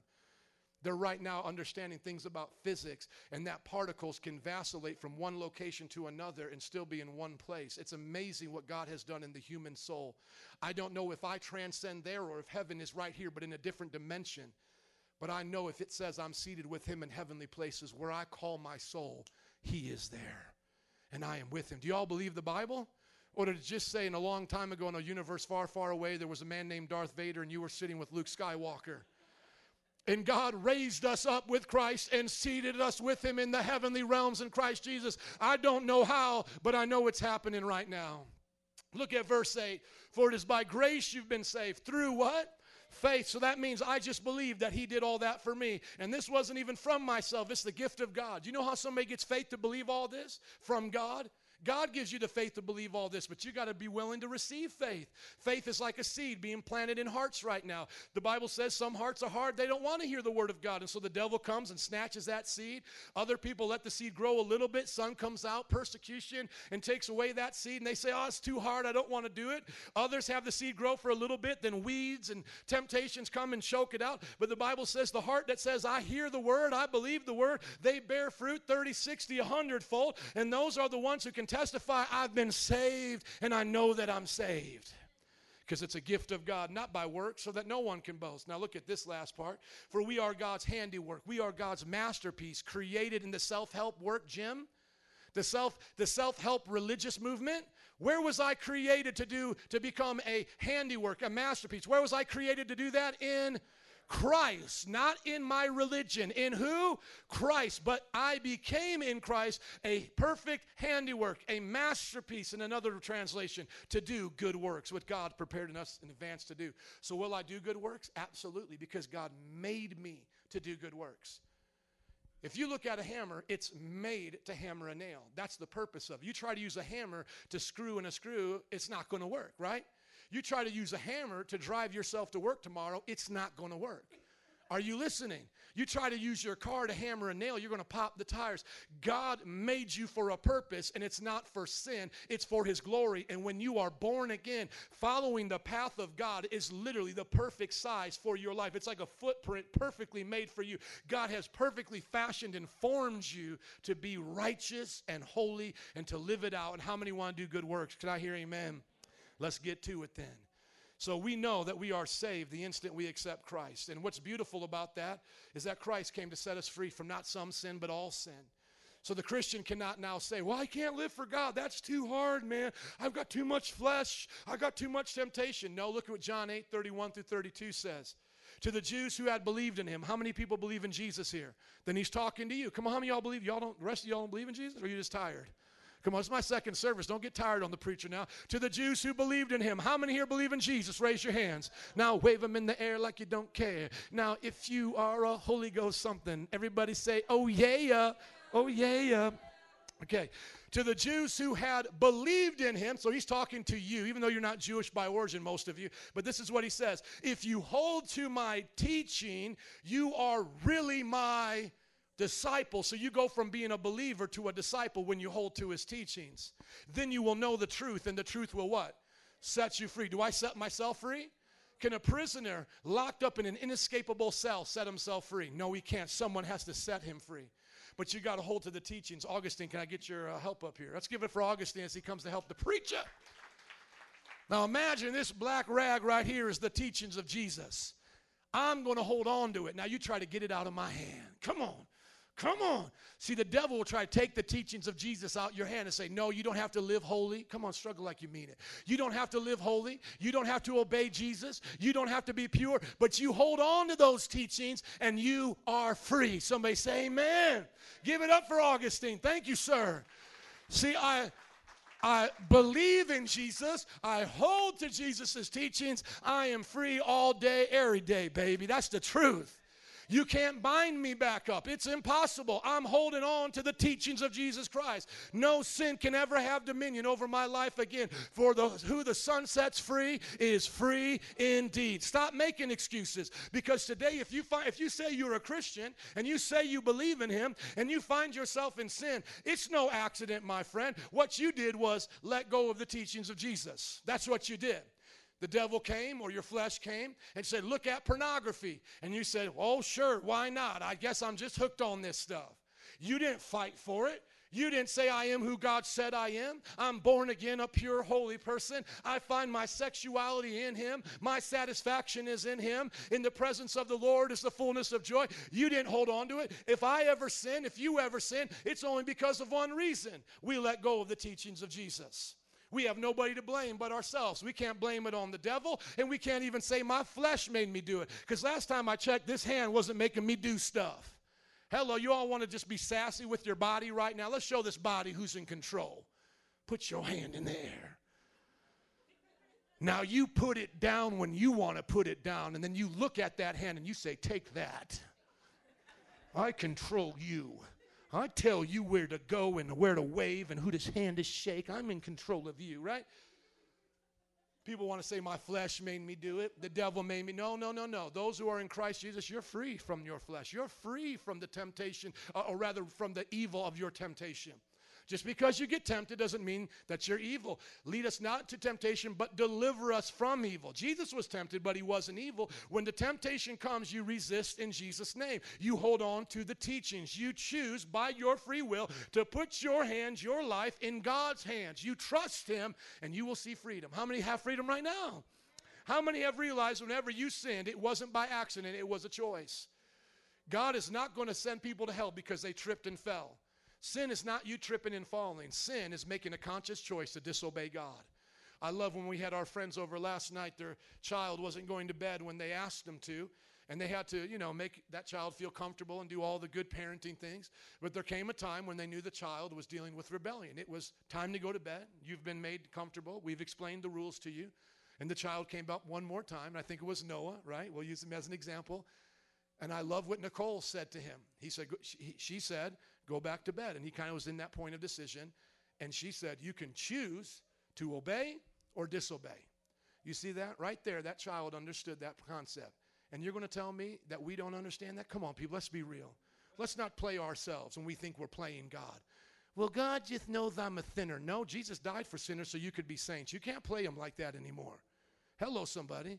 Do you think I can get pulled over a, for uh, you know traffic today, going ninety miles down the ninety miles going down the highway, get pulled over and just tell the cop, "Well, I'm just a sinner. I can't help myself." Do you think the police? You, you think the police going to arrest somebody and then the person just says, I, "I'm just a sinner. I had to beat him up. I couldn't help myself." You think they're going to say, "Well, sure, then we're all sinners. Just go about your way." In the real world, we hold each other accountable. And God's going to hold you accountable, amen?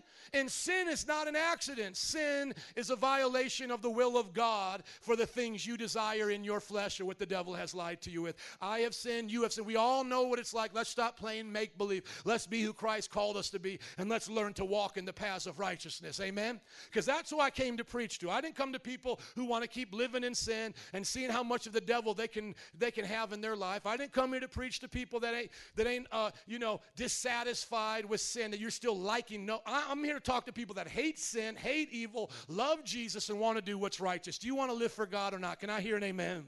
Now, y'all ready to learn? Let's get right into it because I want to learn. This has blessed me this week. Go with me now to Galatians chapter five, verse sixteen. Look at your, your neighbor and say, that was just the introduction. Now we're ready for the message. Now we're ready for the sermon. I got a sermon to preach to you now. That was just to get you ready for this. Galatians chapter five, verse sixteen to twenty-five is going to lay it out so clearly. We have a new life, we have a free life, and now we have a spirit-led life. And the only thing that's going to keep us from living that spirit-led life is our flesh. Because even the devil can't make us do what we don't want to do. And so Paul is going to teach us clearly how to know the difference. Look at verse sixteen of chapter five of Galatians. So I say, walk by the Spirit, and you will not gratify the desires of the flesh. Couldn't I just do a mic drop right there? I mean, honestly, couldn't I just say, now go and do it, saints? Go home and do it? I mean, that's so simple. I mean, the Bible is not making, you know, making this complicated. I know as a preacher, I got to study hard and get my education and really come before you prepared, but I want to talk to everybody here. The Bible is not complicated. The Bible is so simple, simple, a child can understand it. Walk by the Spirit, and you won't walk by the flesh. You won't get distracted by the things of this world. If you find yourself walking in the flesh, it's because you stopped walking in the what? Spirit. So if I wake up this morning and God says, go make your wife breakfast, and I go, well, I'm tired and I don't want to, is that the flesh or the Spirit? The flesh. Now, if I follow the Spirit and take my behind downstairs to make her some breakfast, is the Spirit going to empower me to make her a good breakfast? That's right. He's going to put a smile on my face. I'm going to get the reward of the good labor that I put in. A happy wife, happy life. Hello. So some people here all upset and they don't understand their worst enemy staring them at them in the mirror. You keep letting the flesh dictate your life and identity. Instead, you need to look at the Spirit and let that dictate your life and identity. I am not this earthly body with its cravings and desires and a brain that's gone crazy, a broken hard drive. I am not the, the accumulation of my memories and failures and anger and fear. I am a new creation in Christ. This body will die and I will live on in glory with him forever. So I choose. Come on, somebody say, I choose to walk by the Spirit and not gratify the desires of the flesh. If I don't do that, then that's why I repent. Have I messed it up as a Christian? Yeah, I'm not saying I've always done it right, but I'm not making an excuse for it. I'm just saying this is the high life. This is the great life. This is the abundant life, amen? For the flesh desires what's contrary to the Spirit. Your five senses in a physical brain wants the opposite of what God wants. And what the Spirit wants is contrary to what the flesh wants. They are in conflict with each other so that you are not to do whatever you want. You are not your flesh, and you're not the capital S Spirit, the Holy Spirit. You are a unique soul in between these two worlds, God's kingdom and the fleshly world. But your soul has been born again if you are a Christian. So you start the game or the race at the finish line. You start with the download of salvation. You're not earning it. You start with it, and now you are to keep it. You are to guard it. You are to grow in it. Are you with me? Come on, somebody say, I'm with you, Pastor. But if you are led by the Spirit, you're not under the law. What does this mean? If I'm following the Spirit, I don't need to hear in my ear every five minutes, don't murder, don't commit adultery, don't steal. Why? Because the Spirit's never going to lead me into adultery. Like that one post says, ladies, God's never going to send you somebody else's husband. Hello, fellas, God's never going to send you somebody else's wife, right?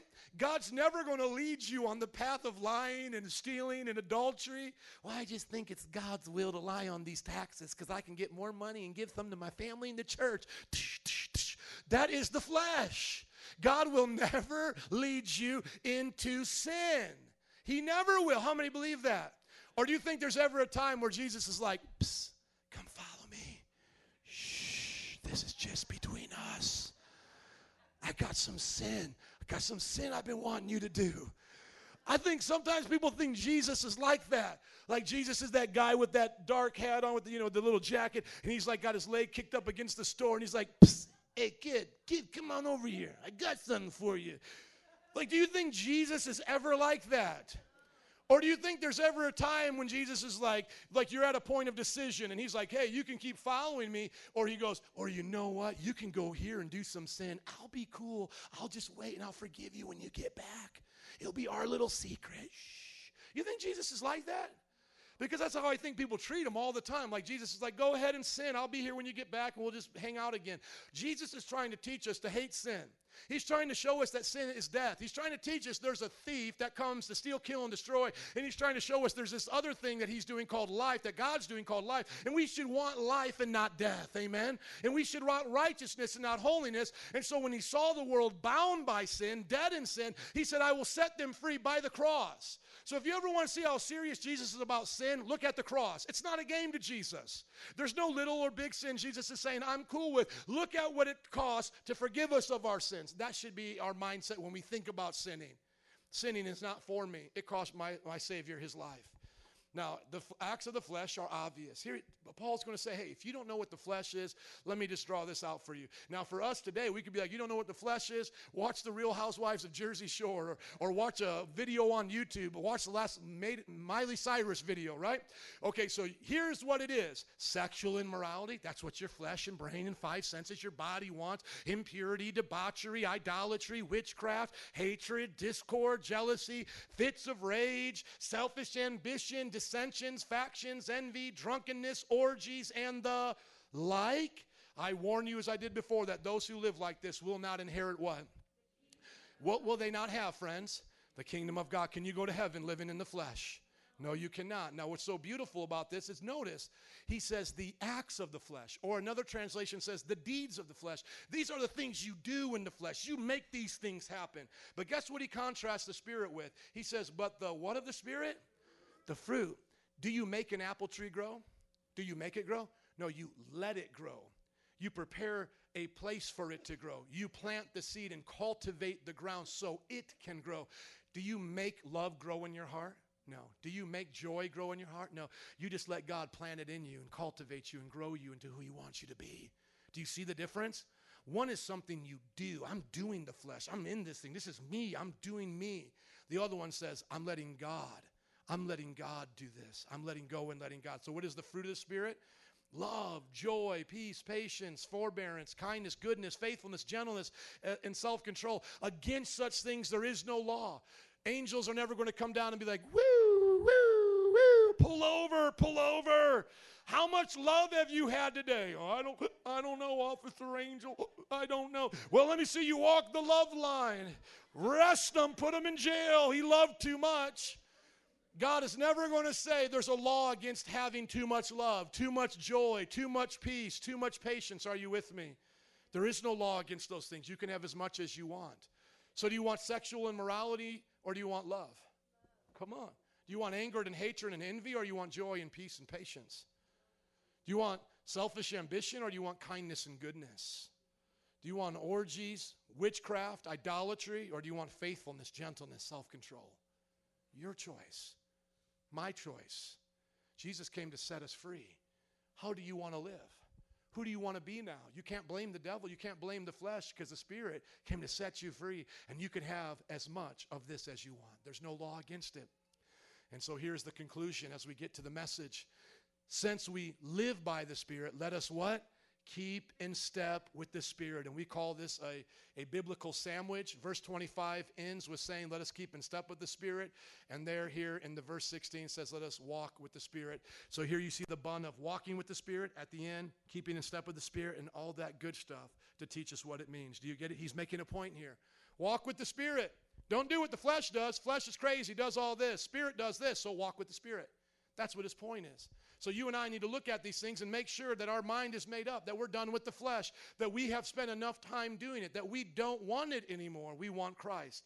Sexual immorality is lust and sex with a married person. That's like adultery. Impurity is any kind of sex outside of marriage. That's homosexuality as well as oral sex and uh, sex with yourself. Debauchery is perverse behavior, wild parties. Idolatry is putting anything before God. Could be sports, jobs, relationships, education. Witchcraft is drug use and satanic practices. In the Greek, witchcraft means pharmakia. What does pharmakia sound like? It sounds like pharmaceuticals. Somebody said fornication, close, but pharmakia, pharmaceuticals. Where we get our word pharmacy from is where they use the word witchcraft. Why? Because witchcraft, like with the Native Americans doing peyote and worshiping their god, witchcraft involved drug use. And so now today people may not be worshiping a pagan god, but witchcraft is still a part of drug use. So be careful when you uh, try to think that drugs are harmless. They actually have a satanic element to them. And those of us who have done drugs will tell you we understand that's very satanic. Can I hear an amen? We know what hatred is. Discord literally means to tear apart a cord. Think of a rope or a cord with multiple strands, and you're tearing it apart. You're separating good people. Jealousy, wanting what someone else has. Fits of rage, fighting, swearing, breaking things in anger. Selfish ambition, doing things for your own personal benefit. My family, my job, my house, my community. It's not just about you and your four and no more. Hello, somebody. We're here to help. We're here to be a serving people. Not just about ourselves. Dissension, you know, same thing. As, a lot of these are, are, are similar, like discord, faction, same thing, you know, tearing things apart. Envy, just like jealousy. Drunkenness, excessive drinking. Now, I believe in drinking in moderation because Jesus made wine. Can I hear an amen? He wasn't making grape juice. It was called wine for a reason, okay? But if you're like, well, Pastor, what if you what if you tell people they can drink? Everybody's going to get drunk all the time. Well, I'm going to tell them they're stupid because being drunk is a sin, and if you be drunk all the time, you can't inherit the kingdom of God. And then if they're like, well, well, how do you know the difference? I'm like, if you don't know the difference, you yourself are dumb. Anybody here that's ever drank has will tell you the difference. This guy drinking wine with his friends and family, hanging out, sober, he's good. The guy that's falling down, puking on himself, trying to dance or do whatever, that's not good. That's drunk, okay? And if you don't know the line in between, then stay as far as to the sober side as possible. If you don't know, then don't drink, amen? You're going to be held responsible for how you have handled your alcohol. Orgies, we got to talk about that. That's sex with uh, multiple people at one time. And then Paul says the like. You know, he's not going to name every single little sin. He's like, but these are pretty much summarizing what sin looks like. How many know what the deeds of the flesh look like? How many don't want them? Okay, because if there's anything inside your heart today going, man, I wish I could have some orgies and still go to heaven, you're not going to heaven with that heart. If you're like, well, I wish I could still get drunk and party with my friends, uh, you're not going to heaven with that heart. Your heart hasn't been changed. You haven't been born again. But how many of us have been born again? And when we were born again, Christ put things inside of us called his character, his righteousness, and we said, we're done with fits of rage. We're done with selfish ambition. We're done with uh, discord and all of these wild things. Is anybody else here saved? I didn't change myself, Christ changed me. And when I say he changed me, I mean he changed my desires. Can I show that scripture to you? Turn with me quickly to Ezekiel, where God changes our desires. True salvation changes desires. Amen. Look at Ezekiel chapter thirty-three. Look at Ezekiel chapter thirty-three, where God changes the desires of our heart for his desires and for his things. He puts his spirit in us, spirit to move us. I may have the wrong chapter. To move us. It's going to be Ezekiel thirty-six, rather. Turn with me to Ezekiel thirty-six and see how God does salvation. Now, this is where I want to be honest with you. If people are here today and you say, Pastor, well, I, I called on the name of Jesus and prayed, but this hasn't happened, and I want to be very honest with you. You are not saved. And I don't mean that to be angry with you. I just mean to tell you, you need to get saved, really get saved. Because whatever you did, if it wasn't this, you did it wrong. Because there isn't like, like two kinds of salvations. There's only one salvation. The worldly Christian knows that they've been saved but keeps making excuses. So even them, they would say, well, I know God has changed me, or I know God has saved me. But if you're saying you don't know that you've been saved or changed or a heart transplant, my friend, you're not saved. And I want to be honest, because I live in a culture like you of all types of people. Most of them say they're Christian, go to church. A lot of people aren't saved. Some pastors aren't saved, right? So don't think to yourself that, oh, man, I tried that and it didn't work. No, no, no. You need to do it the right way because it works every time. Look at Ezekiel thirty-six, twenty-six. I will give you a messed up heart. Is that what it says? I will give you a heart that still loves to sin and get away with it because you got grace and you can do all that you want and still go to heaven. Is that what it says? I will give you a new heart. So if I ever hear anybody tell me, well, my heart's so messed up, I tried that, didn't change me, you didn't get saved, because according to the Bible, when you get saved, you get a new heart. And I'm glad I'm not alone in this church, because there's people here that have new hearts. God changed my heart November fifth, nineteen ninety-five. It wasn't a self-help religion, and it wasn't done over thirty years of me going to A A or spiritual A A, whatever you want to call it, Sinners Anonymous, S A. It was when I said, Jesus, I'm a sinner, I'm dead, will you make me alive? And I came alive, and a new heart came there, and I instantly started feeling conviction over sin. I started instantly knowing what God was leading me to do. I didn't always do it, but I knew God was in me, and I knew I was changed. I'll give you a new heart, and I'll put a new spirit in you. I will remove your heart of stone. So is the heart of stone and the heart of flesh still there, the new heart and the old heart? No. I will take out that heart of stone and give you a heart of flesh. I will put my spirit in you and move you to follow my decrees. Oh, come on, somebody. This is literally Daddy coming next to us going, come on. There you go. Come on. Come on. Come on. Let's get out of big hooters dot com. Come on. Shut down that website. Come on. Come on. Stop talking that way. Stop cursing. Stop swearing. Stop taking my name in vain. Come on. Come on, son. Come on, young lady, stop dating that man. He's not saved. Stop dating that young lady. Come on, come on, come on. You can do it. He moves you. He moves you. He moves you. He puts his spirit inside of you. And he says, I am your shepherd. You shall not want. I will make you lie down next to green pastures. I will restore your soul. I will lead you. I will lead you in paths of righteousness for my name's sake. Because my name's on the line here. You're, you're calling on my name. And Jesus says, I take that serious. I will put my spirit in you and move you to follow my decrees and be careful to keep my laws. Hallelujah. How many believe God's on the inside of them? If you don't believe that, I'm being honest. Everybody look up at me, please. I love you so much. If you don't believe that's happening in your life, meet us up here. We will pray with you. We're not priests. We can't give it to you, but we will pray with you so you can accept this into your heart. Accept Jesus. Amen. Now, what is that fruit of the Spirit? The fruit of the Spirit is such a beautiful analogy of God blessing us with his character. The fruit of the Spirit is really the character of God. And so I would like to ask Rachel to come in closing. And with an attitude of prayer, now with you understanding the message. How many understand the message, the Spirit-led life, right? You're not going to be led by the what? Flesh, but you're going to be led by the... Boom, you got the message. There it is. The flesh does a lot of crazy things. We list, listed them off. The Spirit does all the good things. How many want the fruit of the Spirit? Boom. Here's what I'd like to encourage you with. Simple prayers that you would incorporate into your life to let God know that you want his fruit in your heart, that you want love, that you want joy, that you're choosing that. You're saying that that is what I want. You, God, you died on the cross for me. You've forgiven me of my sin. You've come to live inside of me. You're moving me to follow your laws and your decrees. Listen to this. God, I ask now for your perfect love. How many want perfect love that drives out all fear, as the Bible says? God, I ask for your perfect love to be developed in my life today. Help me to love my enemies, to forgive those who hurt me, to be a vessel of your love to the hurting. Empower me to love with all my heart, soul, mind, and strength, and to love my neighbor as myself. No matter where I go today, help me to come and go in love. Give me the steps, Lord. Give me the steps when I go to the post office and it's a long line. Give me the steps of love so I don't leave out there yelling and hollering. I've yelled and hollered before in the post office. That's why I use that as an example. One time I was at a restaurant. They didn't treat my wife and I right. I yelled at the top of my lungs in a restaurant. I'm not telling you I've always done this right, but there is no excuse in me anymore because I know God is always setting a path. And when I did that, I felt so convicted. Before I was saved, I would have been like high-fiving my friends. Look at I, how I treated them.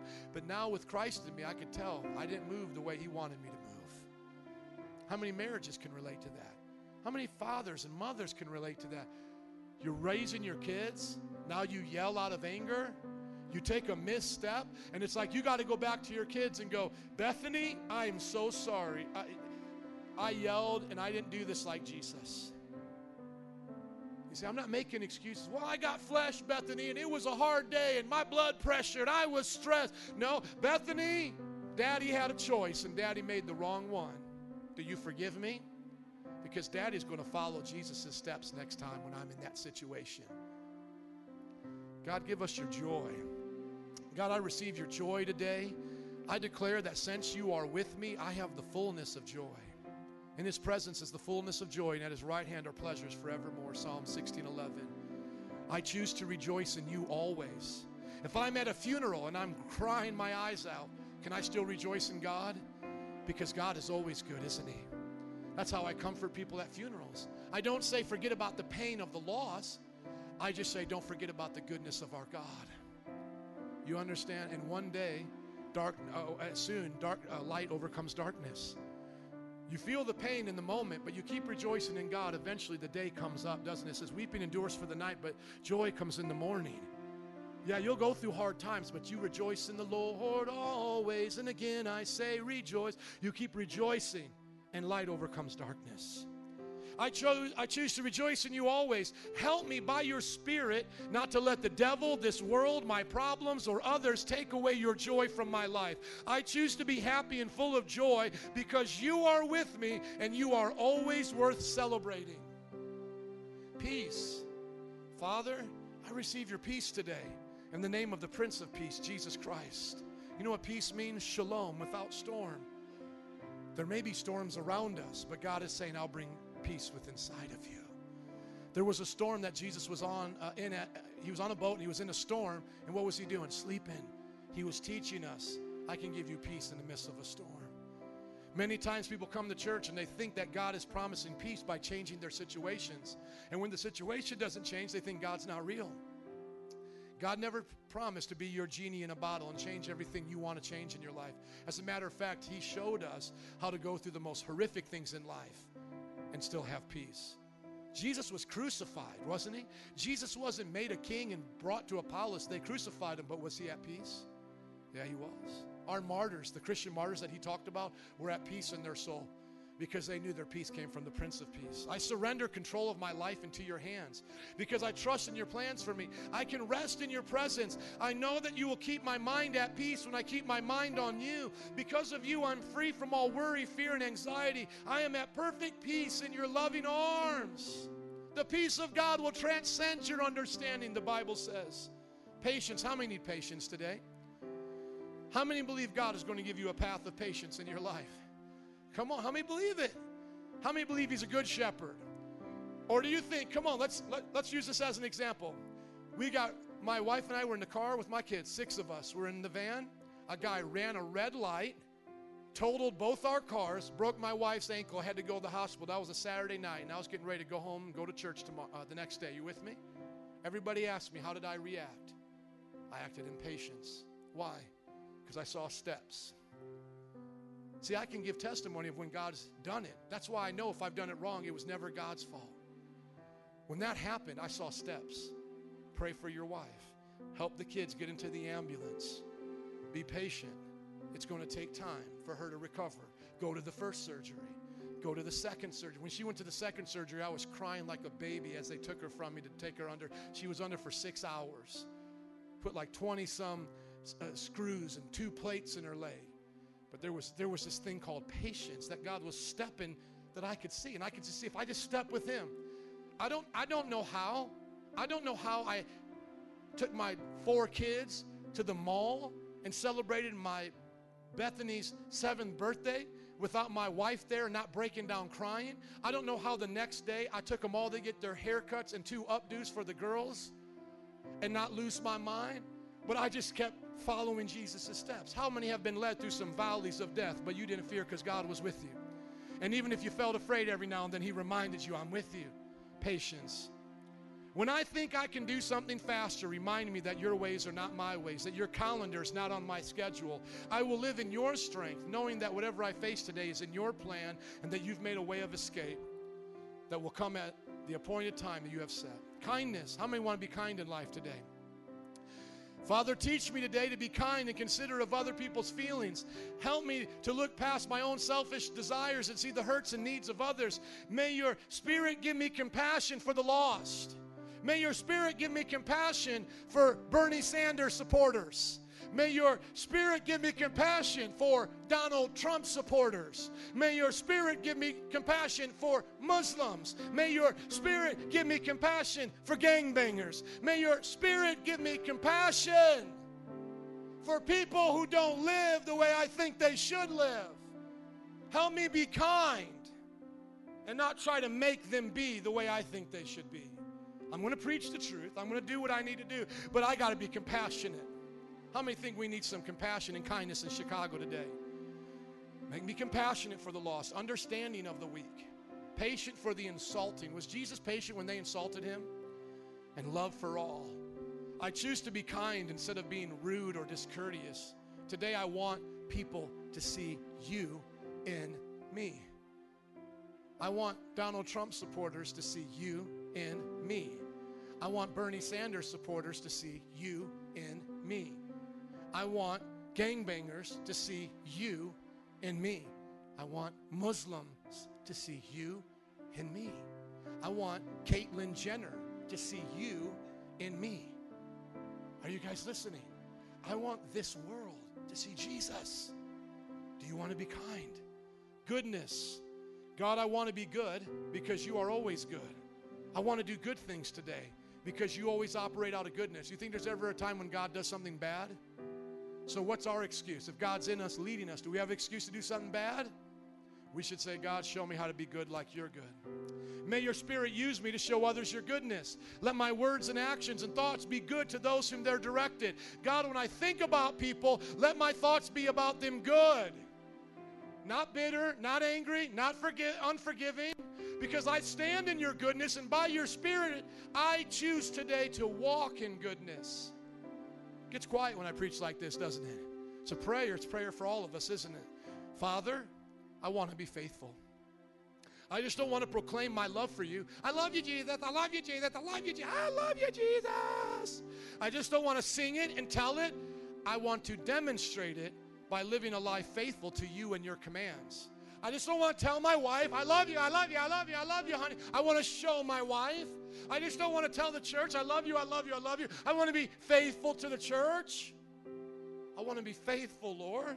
I'm going to cry saying this. Come on, I want to be faithful, Lord, to you and your commandments. Empower me to be faithful to my family, to Bethany, to Hannah, to Lucas, to Zoe, to the child on the way. May they never see me as an unfaithful husband. May they never see me falter in my walk with you, Lord. Who else is praying that today for their family?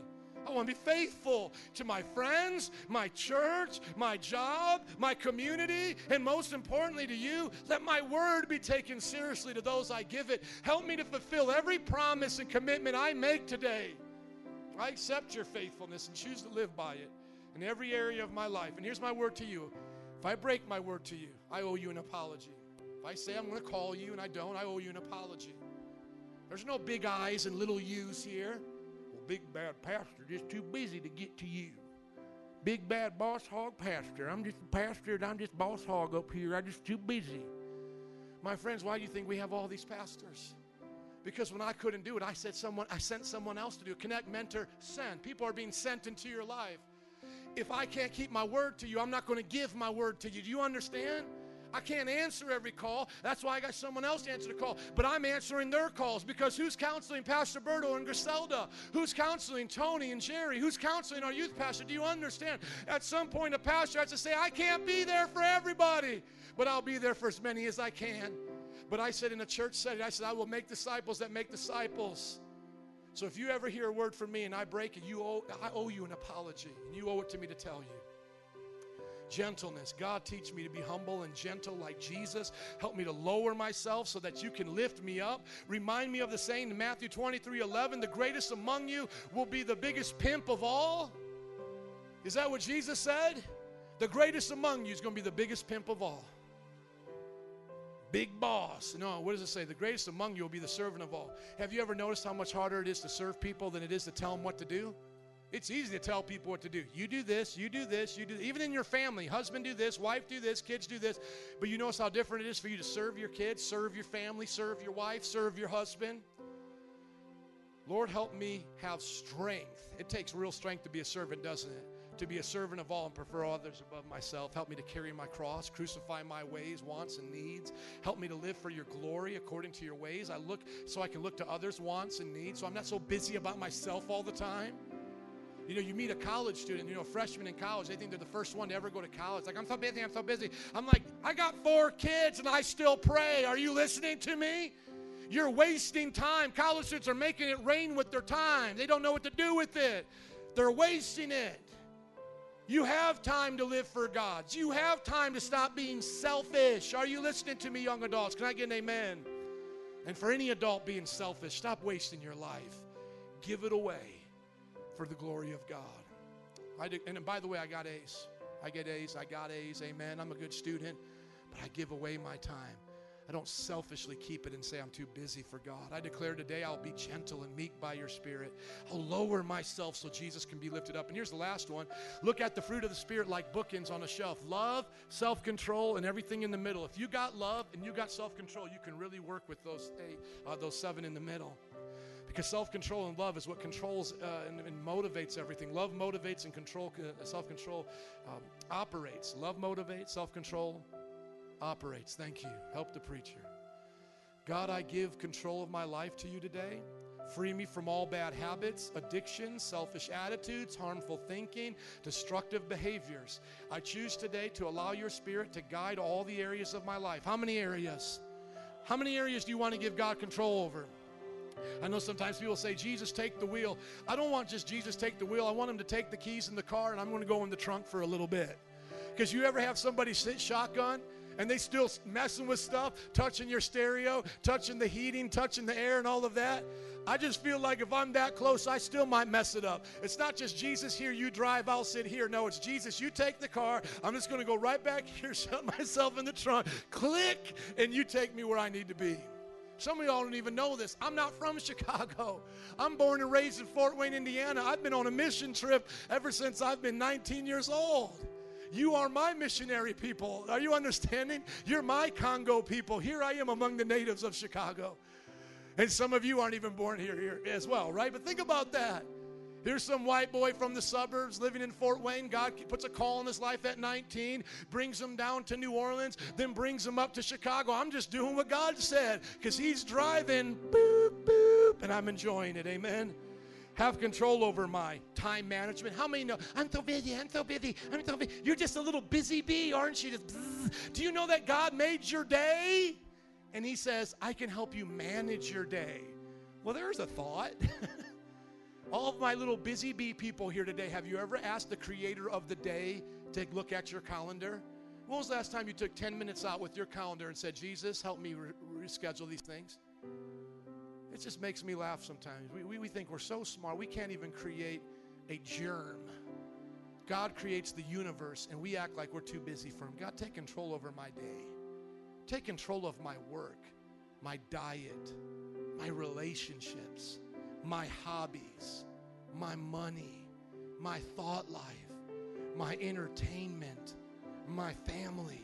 Jesus, take control. I double dog dare you to say that with me. Jesus, take control. My life is yours.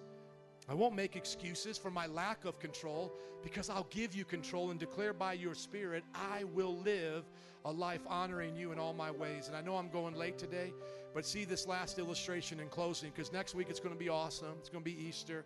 But get the teaching here of the, of the sermon series. When you were born again, your spirit was made new. God moved inside of your heart. The body became a temple of the Holy Spirit. Your mind, will, and emotions were renewed. You were reborn and created in righteousness and holiness by the Holy Spirit. You still live in a body of flesh that's influenced by the brain and its five senses, touch, taste, see, smell, and hear, and all that. And this body's going to die. Your brain's going to die. Your fingers are going to die. Your tongue, your taste is going to die. Your eyes, are, everything's going to die. But your soul and spirit are going to live on. And so right now, while you're in the shadowlands, as some call it, the time of testing, you are to count yourself crucified with Christ in the flesh and alive in the spirit. When Christ died, he died for you to live a new life. Now, if you don't think that's true, let me ask you what this scripture means. Those who belong to Christ Jesus have crucified the flesh with its passions and desires. Since we live by the Spirit, let us keep in step with the Spirit. If it doesn't mean what I preach to you today, will you please come see me after service and tell me what this means? Because I must have missed it, right? But how many believe you've heard today what this means? Live by the Spirit. Joe was put up on that cross when Jesus went there. But November fifth, nineteen ninety-five is when I believed it. When I was dead in sin, he died for me two thousand years ago, because he knew all of us. But it was the day that we got sa- saved that said, I believe it now. Jesus is Lord. And I died so that he can live. Can I hear an amen? Isn't that precious? That's so precious. Nothing, nothing but just the joy of the Lord there. Here's some things I want you to remember in closing, the th- third closing, if you're keeping count. You are not your flesh. You are a spiritual soul made a new creation that's holy, blameless, and perfectly righteous by the Holy Spirit. Your body, under the judgment of sin, will die, but your soul and spirit will live on. Though you are not your flesh, you are responsible for what you do while you're in your flesh. You are responsible for what you do here. But one day, Jesus is going to, ra- because Jesus raised from the dead, one day you will receive a new glorified body. How many are ready for your resurrection, your new body, and you will live with him forever upon the new earth? Can we just close our eyes now in an attitude of prayer? Jesus, thank you for today. Thank you. Band and altar workers, would you come, please? Would you look at your life? And I want to start off by asking some of you today, because I know there's always visitors here. Have you been born again? And if you haven't, right now, just in an attitude of prayer, would you ask the Lord to make you a new creation? Would you repent of your sins and make Jesus the Lord of your life? Would you say, I believe Jesus died for me so that my flesh would be counted as dead and my spirit and soul would come alive? Just look at your heart. And those of you who would say, you know, I'm pretty pretty uh, safe, uh, I'm believing I'm saved, would you pray right now for others to get saved, to get born again? Right now, right now, come on. We're praying for some of you right now. Jesus, we ask that no one will leave out here the same way they came. They will repent. You know what repent means? Repent means to turn around with sorrow from the things you've done and go in the right direction. You're repenting, repentance. You're saying, not only am I sorry for the things I've done, but I'm turning now in the opposite direction. Are you wanting to change direction? Okay, now for the rest of us, you may say, Pastor, I am saved. I am saved. But I want you to search your heart now. to see, are you a worldly Christian living by your flesh, not really seeing any victory in your life, or are you a disciple of Christ, free from all sin? Which one are you today? The Bible says in Psalms one thirty-nine, search me and know me, O God, and see if there's any wicked way in me, and lead me in the paths of everlasting life. I'm searching my heart. Trust me, I've seen pastors fall. I've seen godly people backslide. It, this is for everybody. Just search your heart. Is there any deed of the flesh that as a Christian you've been, you know, compromising with, making excuses for, and you have been sinning without repentance, without true sorrow, and without true change? If that's you, would you say, Lord, forgive me? Lord, forgive me. Come on, say, Lord, change me. Make me holy. Make me new. Renew me. Renew. Renew me, God. In the name of Jesus. In the name of Jesus. Right now, Lord, will you do it? Will you do it, God? Jesus, renew and change. And now for the third one. Let's say you're in here and you're like, man, I'm a disciple. Because truly, if everybody was following my prayer, even if you started as someone not saved, you would have asked Jesus into your heart, right? You would be ready to be a disciple now. Or if you came here as a worldly Christian and you've repented, you're ready to be a disciple. So truly, this last prayer should be for everybody who wants to be a disciple. I want you, when you're ready, to stand to your feet and sing this song with us with your hands raised and start to declare, Jesus, be the center of my life. When you're ready, I want you to declare it. If you don't want to stand, you don't have to. But I want to know in this church who is with me today and is saying, I'm ready to be a disciple. Rachel, would you start singing? And as you're ready to stand, would you do it as a declaration? Would you do it as a declaration saying, I am who God said I am. Jesus be the center of it all, from beginning to the end, from beginning to the end, will always be, it's always been you, Jesus. We're going to sing it a few more times. Come on, who wants to go one hundred percent for Jesus today? Who wants to live the abundant life? Sing, Jesus. Would you turn her mic up a little bit, please? And Stephanie, would you come to a mic as well? Come on, let's sing it out. Jesus at the center of it all, from beginning to the end, will always be, it's always been you, Jesus. Let's sing it again, but this time say, Jesus at the center of my life. Jesus. Jesus, if you're standing, do you believe who God said He is? Do you believe you are who He said you are? Do you believe you can do what He said you can do? Come on, let's sing it out today. From beginning to the end, it will always be. It's always been you, Jesus. Now let's declare from my heart to the heavens. From my heart to the heaven, Jesus, Jesus be the center. Be the center. It's all about it's you. All about I'm going to walk in your yes, spirit today. I'm going to go where you lead me today. From my heart, From my heart to, the to the heavens, Jesus, Jesus. Jesus. Oh, yes, God. One more time, and then I'm going to pray for some of you. Come on, Jesus. Heart to the heavens. Jesus be the center. It's all about you. For those of you who are married or engaged to be married, would you raise your hands right now? I'm going to pray for marriages to keep in step with the Lord. And I'm going to bid you to come to the life group tonight if you can. It's a one, it's definitely one worth coming to. All those couples here, God, I pray they will keep in step with you.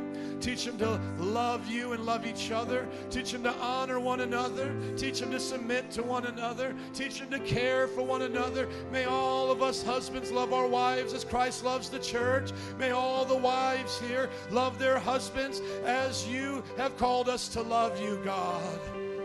Let our love, God, in our marriages reflect you and your love for us.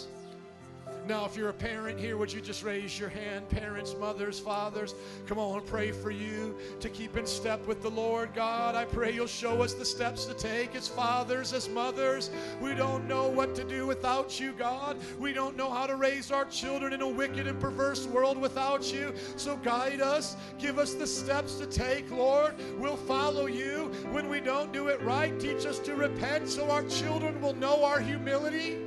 May we not make excuses for brokenness and sin. May we show them a healthy and whole family. Oh God, oh God, do it. Even if it's a single mother or single father, it doesn't matter. Let our children see whole families. If you're here today and you work any kind of job and you want to work it as unto the Lord, would you raise your hands right now?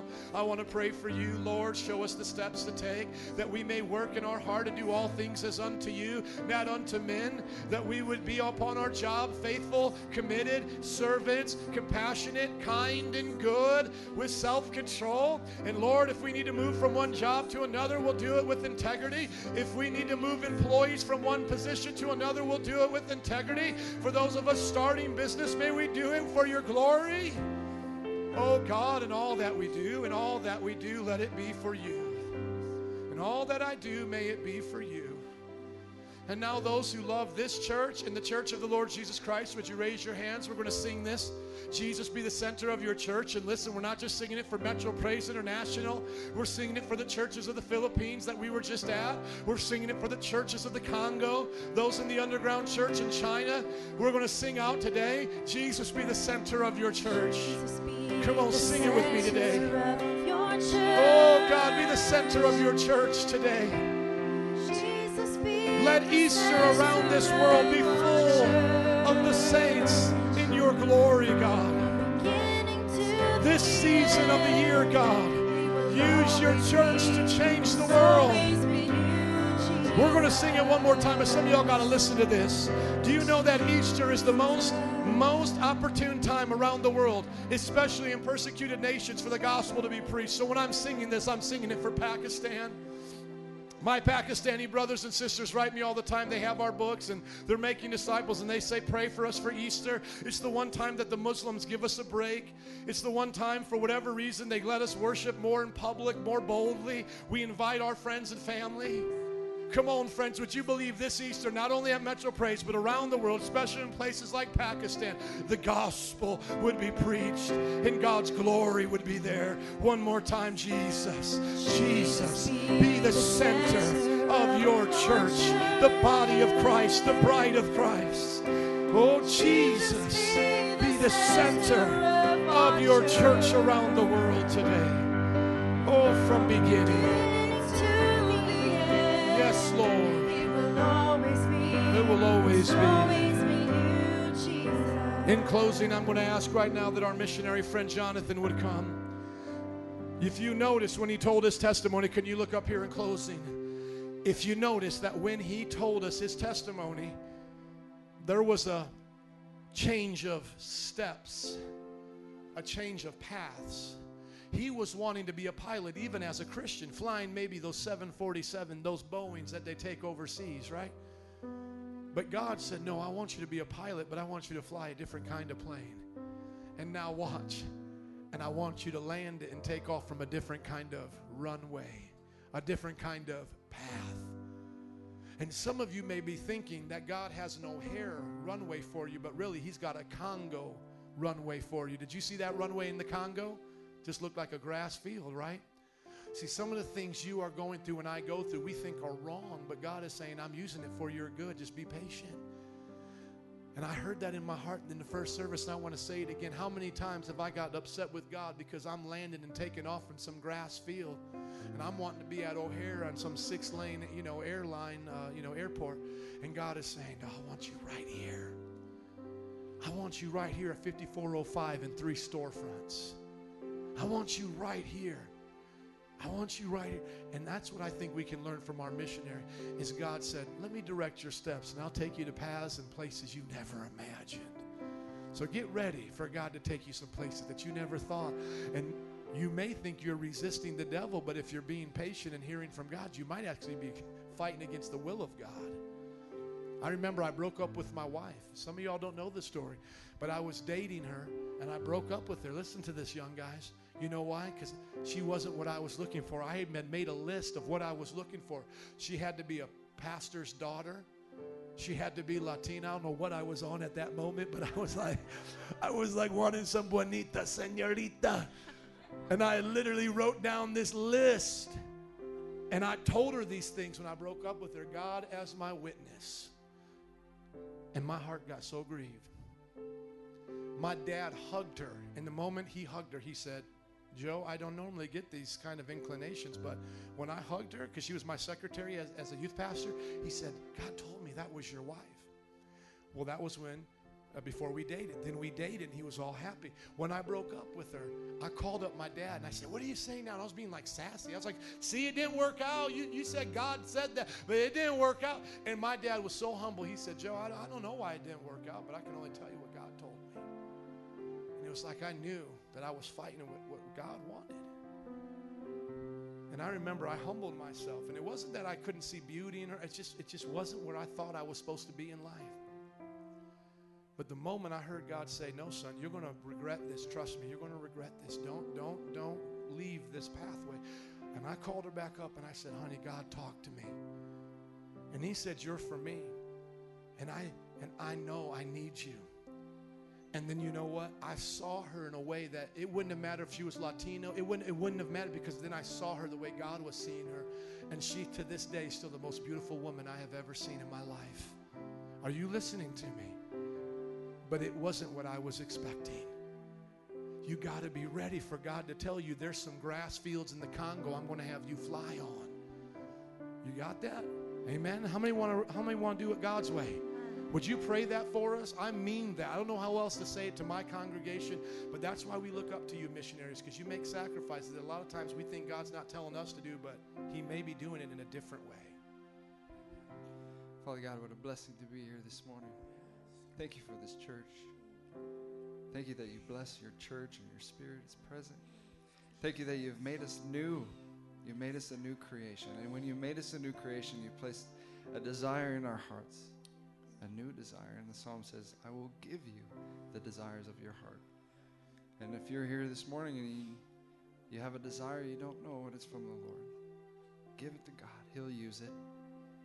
He'll use you or whatever you do, whatever your job is, wherever you work, whether you stay at home, young or old, he will use it. He's given us every blessing in Jesus. And Father, we thank you so much that you came to seek and save the lost, and you found us.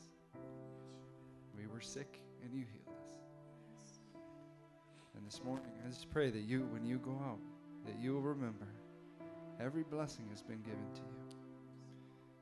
Thank you so much for your church, not just here, anywhere across the world, partnering to make your name great. It starts in our own life. It starts in our heart.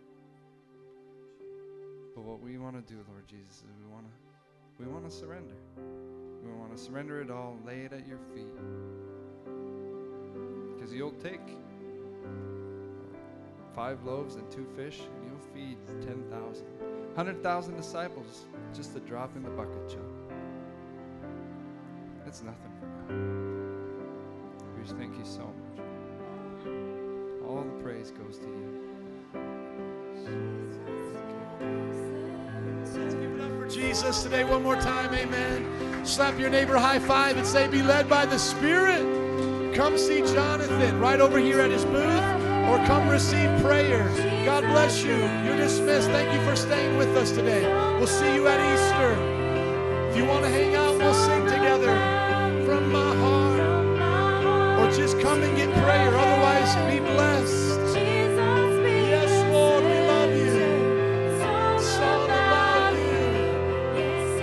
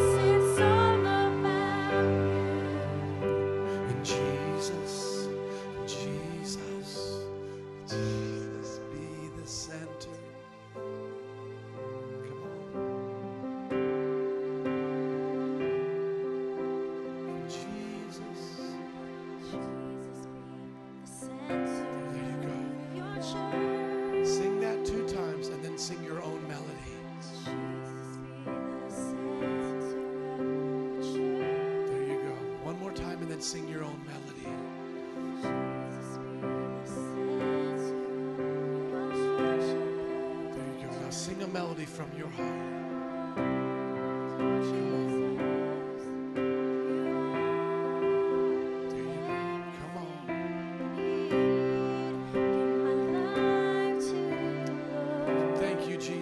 Those who have come and those who are maybe just hanging out right now, may they sense your presence.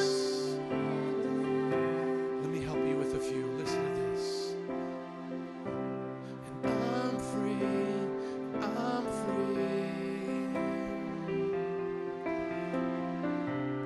And I'm free, and I'm free. And I'm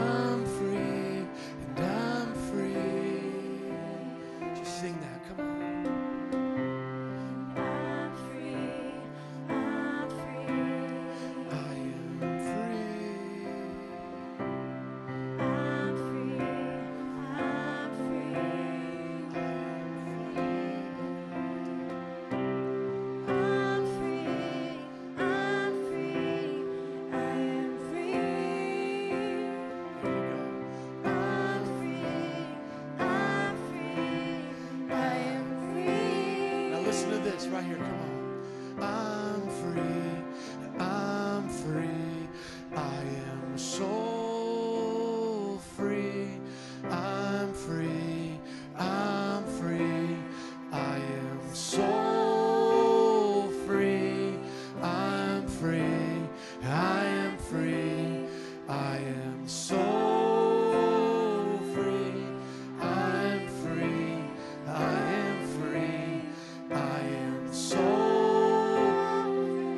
we're playing off of is so, like S O, and soul, like S O U L. We're saying, I'm soul free, where it would sound like so free. Let's sing it again. I'm soul free. I am free. I am free. I am soul free. I am free. I am free. I am soul.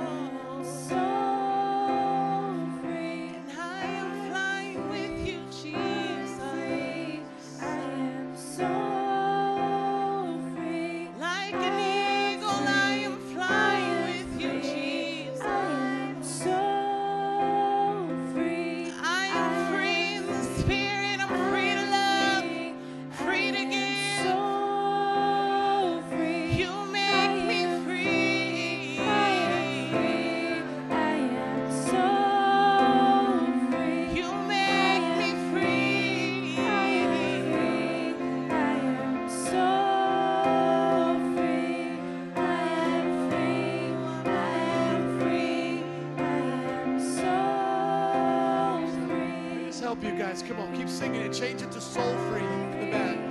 Now everybody up here, just watch this. Just get the rhythm. Ba-da ba and ba-da ba and ba-da ba. Say that. Ba-da ba and ba-da ba and ba-da ba and ba-da ba. Come on.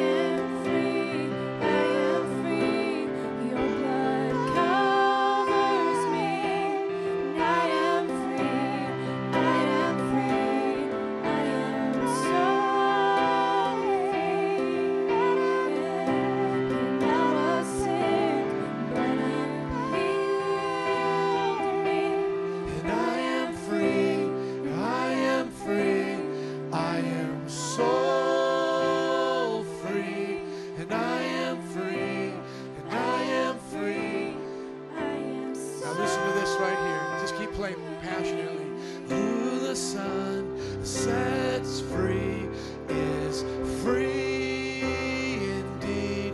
Who the sun sets free is free indeed. Who the sun sets free is free indeed. Who the sun sets free is free indeed. Who the sun sets free is free indeed. Who the sun sets free is free indeed.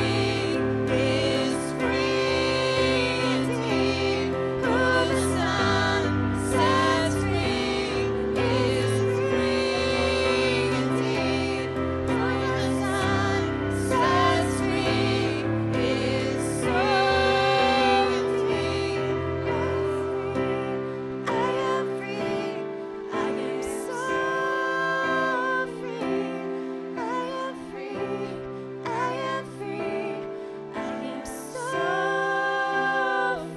I am free. Jose, it's soul, S O U L, soul free. One more time. And I am free. Now you keep playing passionately. Playing passionately. Now listen to it like this. And the devil is a liar. I'm lifting Jesus higher. I'm calling on the Spirit to set my soul on fire. Yeah, the devil is a liar. I'm lifting Jesus higher. I'm calling on the Spirit to set my soul on fire. And the devil is a liar. Lifting Jesus higher. I'm calling on the Spirit to set my soul on fire. And the devil is a liar. I'm lifting Jesus higher. I'm calling on the Spirit to set my soul on fire. And the sun sets free is free indeed. Through the sun sets free is free indeed. Who the sun sets free is free indeed. Who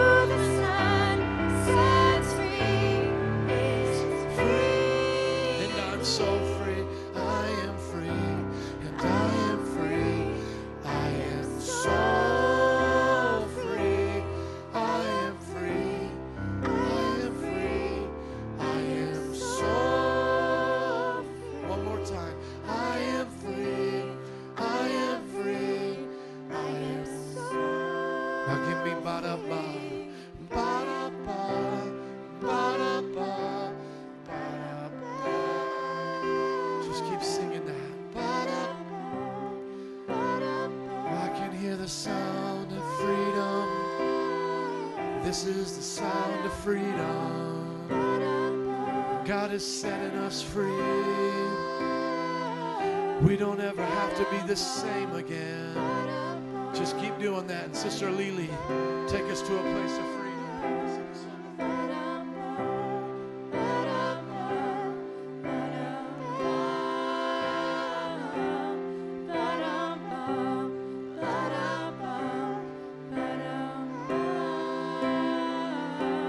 I hear the chains falling. I hear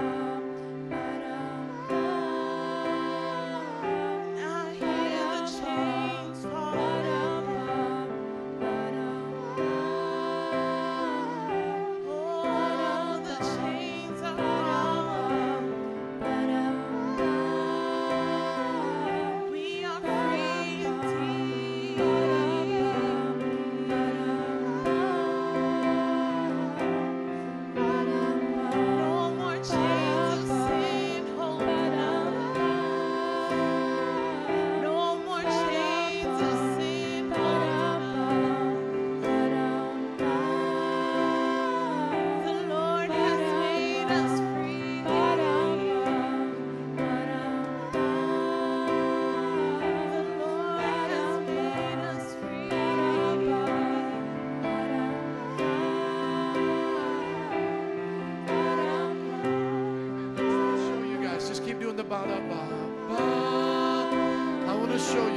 song of the Spirit.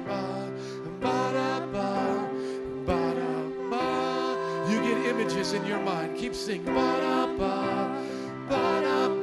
images do you get? I get two images in my mind. A rock skipping across the water. And an eagle soaring on the wind. I am the rock of the Lord, being skipped across the water of this world.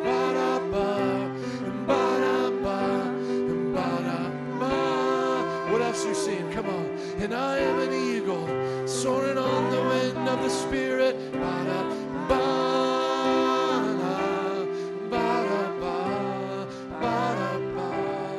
See, sing out what you see, what you see as you hear the song of the Spirit.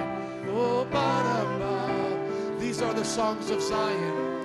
These were the Negro spirituals that the slaves would sing for the freedom of their flesh, but they were free in their spirit.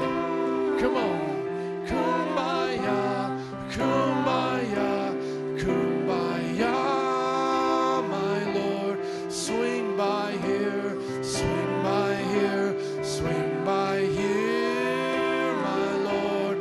Someone's praying, someone's praying, someone's praying, my Lord. These were the same stanzas that the hymns were wrote to. Ba-da-ba. Oh, be thou my vision, oh Lord of my heart, and naught be all else to me, save that thou art, and thou my best thought, by day or by night. Wait, sleeping, thy presence my light. Ba-da-ba, and ba-da-ba, and ba-da-ba, ba-da-ba, ba-da-ba. Now just as Rachel plays softly, and if you can split the keys, give me a little synth. Give me a little synth, or just change the setting to synth. It says she's playing the rhythm. I want you to hear what God is saying and see what he's displaying. Think of it like that. I am hearing what God is saying, and I'm seeing what he's displaying. Come on, do you do you see something? I saw rocks skipping across the water. More synth, please. Give me more synth. Rocks skipping across the water. An eagle soaring on the wind. What are you hearing and what are you seeing? There you go. Stephanie, since you got the mic right now, don't make it up, but if you're hearing or seeing, what is it? I see like a running, a girl running, and then paintbrush, just being God's vessel, being the paintbrush in God's hand. Come on, take my hand right now. I sense that. Come on. Sense that when you were running in that video of Abundant Life, do you know that that was my idea? Not to say like people don't have good ideas, I'm just saying that was mine, and the idea that I had was, what would it look like with freedom in our streets? What would it look like if the woman caught in adultery was to be set free again in our time? How would it look like? What would it look like for the woman at the well to run and go get her friends in Chicago in twenty sixteen? And the moment you just said that, with a girl holding a paintbrush, I don't know if we're seeing the same thing, but I just saw somebody like you running like a child with that paintbrush and painting the graffiti, painting over the city, painting over the hurt. I want you ladies to think about this. Do you know that everything we see in fantasy, in the Disney world, is appealing to a heart that was made for glory? One day I'll preach a message on a heart made for glory. But the trees are singing, animals are talking, there's magical powers, the colors are vibrant, there's harmony. That is what we were made for. We were made for glory. You weren't made for designer clothes. You weren't made for buildings, city skyscrapers. You and I were made unclothed in the natural because we were clothed in glory. And when we worship in spirit and in truth, I feel like we're putting on our garment of praise and we're taking off the garment of heaviness. And just like Paul and Silas sang in the midnight hours in the jail cells, it sets the prisoners free. This is the story of life, the epic love journey with us and our God. What were you seeing, Rachel, if anything? If you weren't saying, seeing anything, you don't have to, to make it up, but were you seeing anything? Well, the first thing was um, streams of water, you know, like a pasture. Come on. Long waters and a lush pasture. And the second thing was um, a multitude of people, races, just a multitude of just people worshiping. Jesus. All in harmony like the strings right now, just beautiful. Not even singing a song, just worshiping in their own way.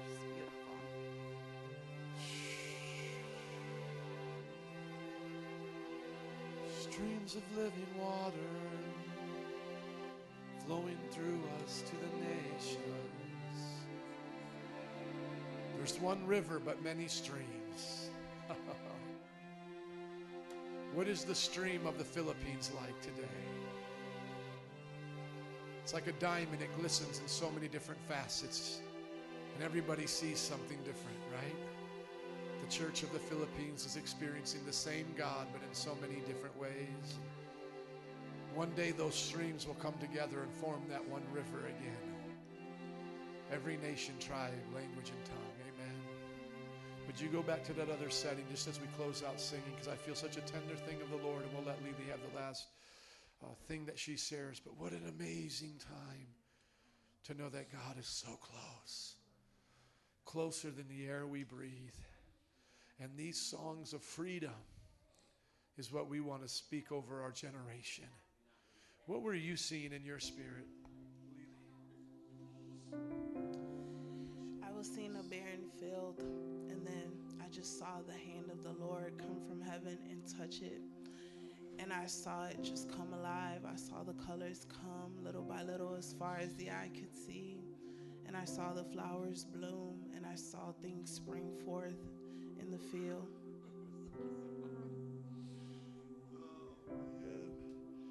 You know, while you're just, I'm just here just enjoying this. While you were saying that, what came into my mind was just, you know, that kind of cartoonish Disney theme, you know. I mean, it's almost like, you know, God is going to give us the earth. The righteous inherit the earth, and he is going to touch it and make it whole again. You know, I don't know how serious to take these people who have gone to heaven, but they've, you know, they've wrote these books and seen those things, but they say, you know, you taste smells, you hear colors, you know, just senses work in such a greater way.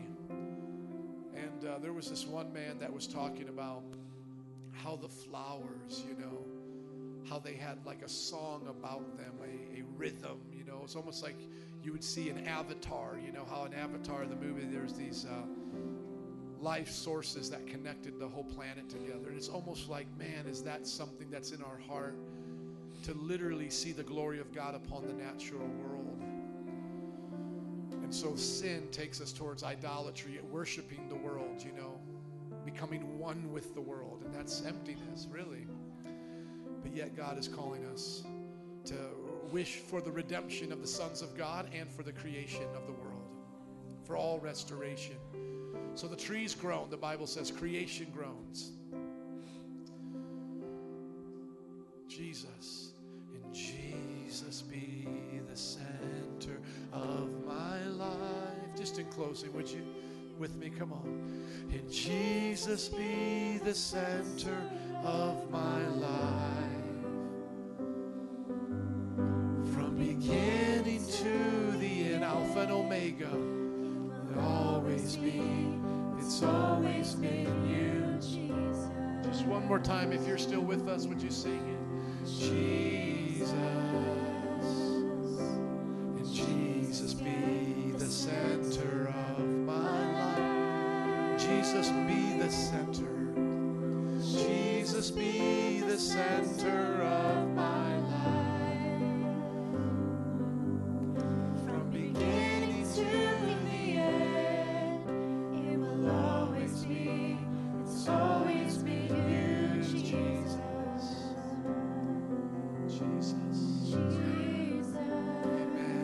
Would you put on some music? Thank you.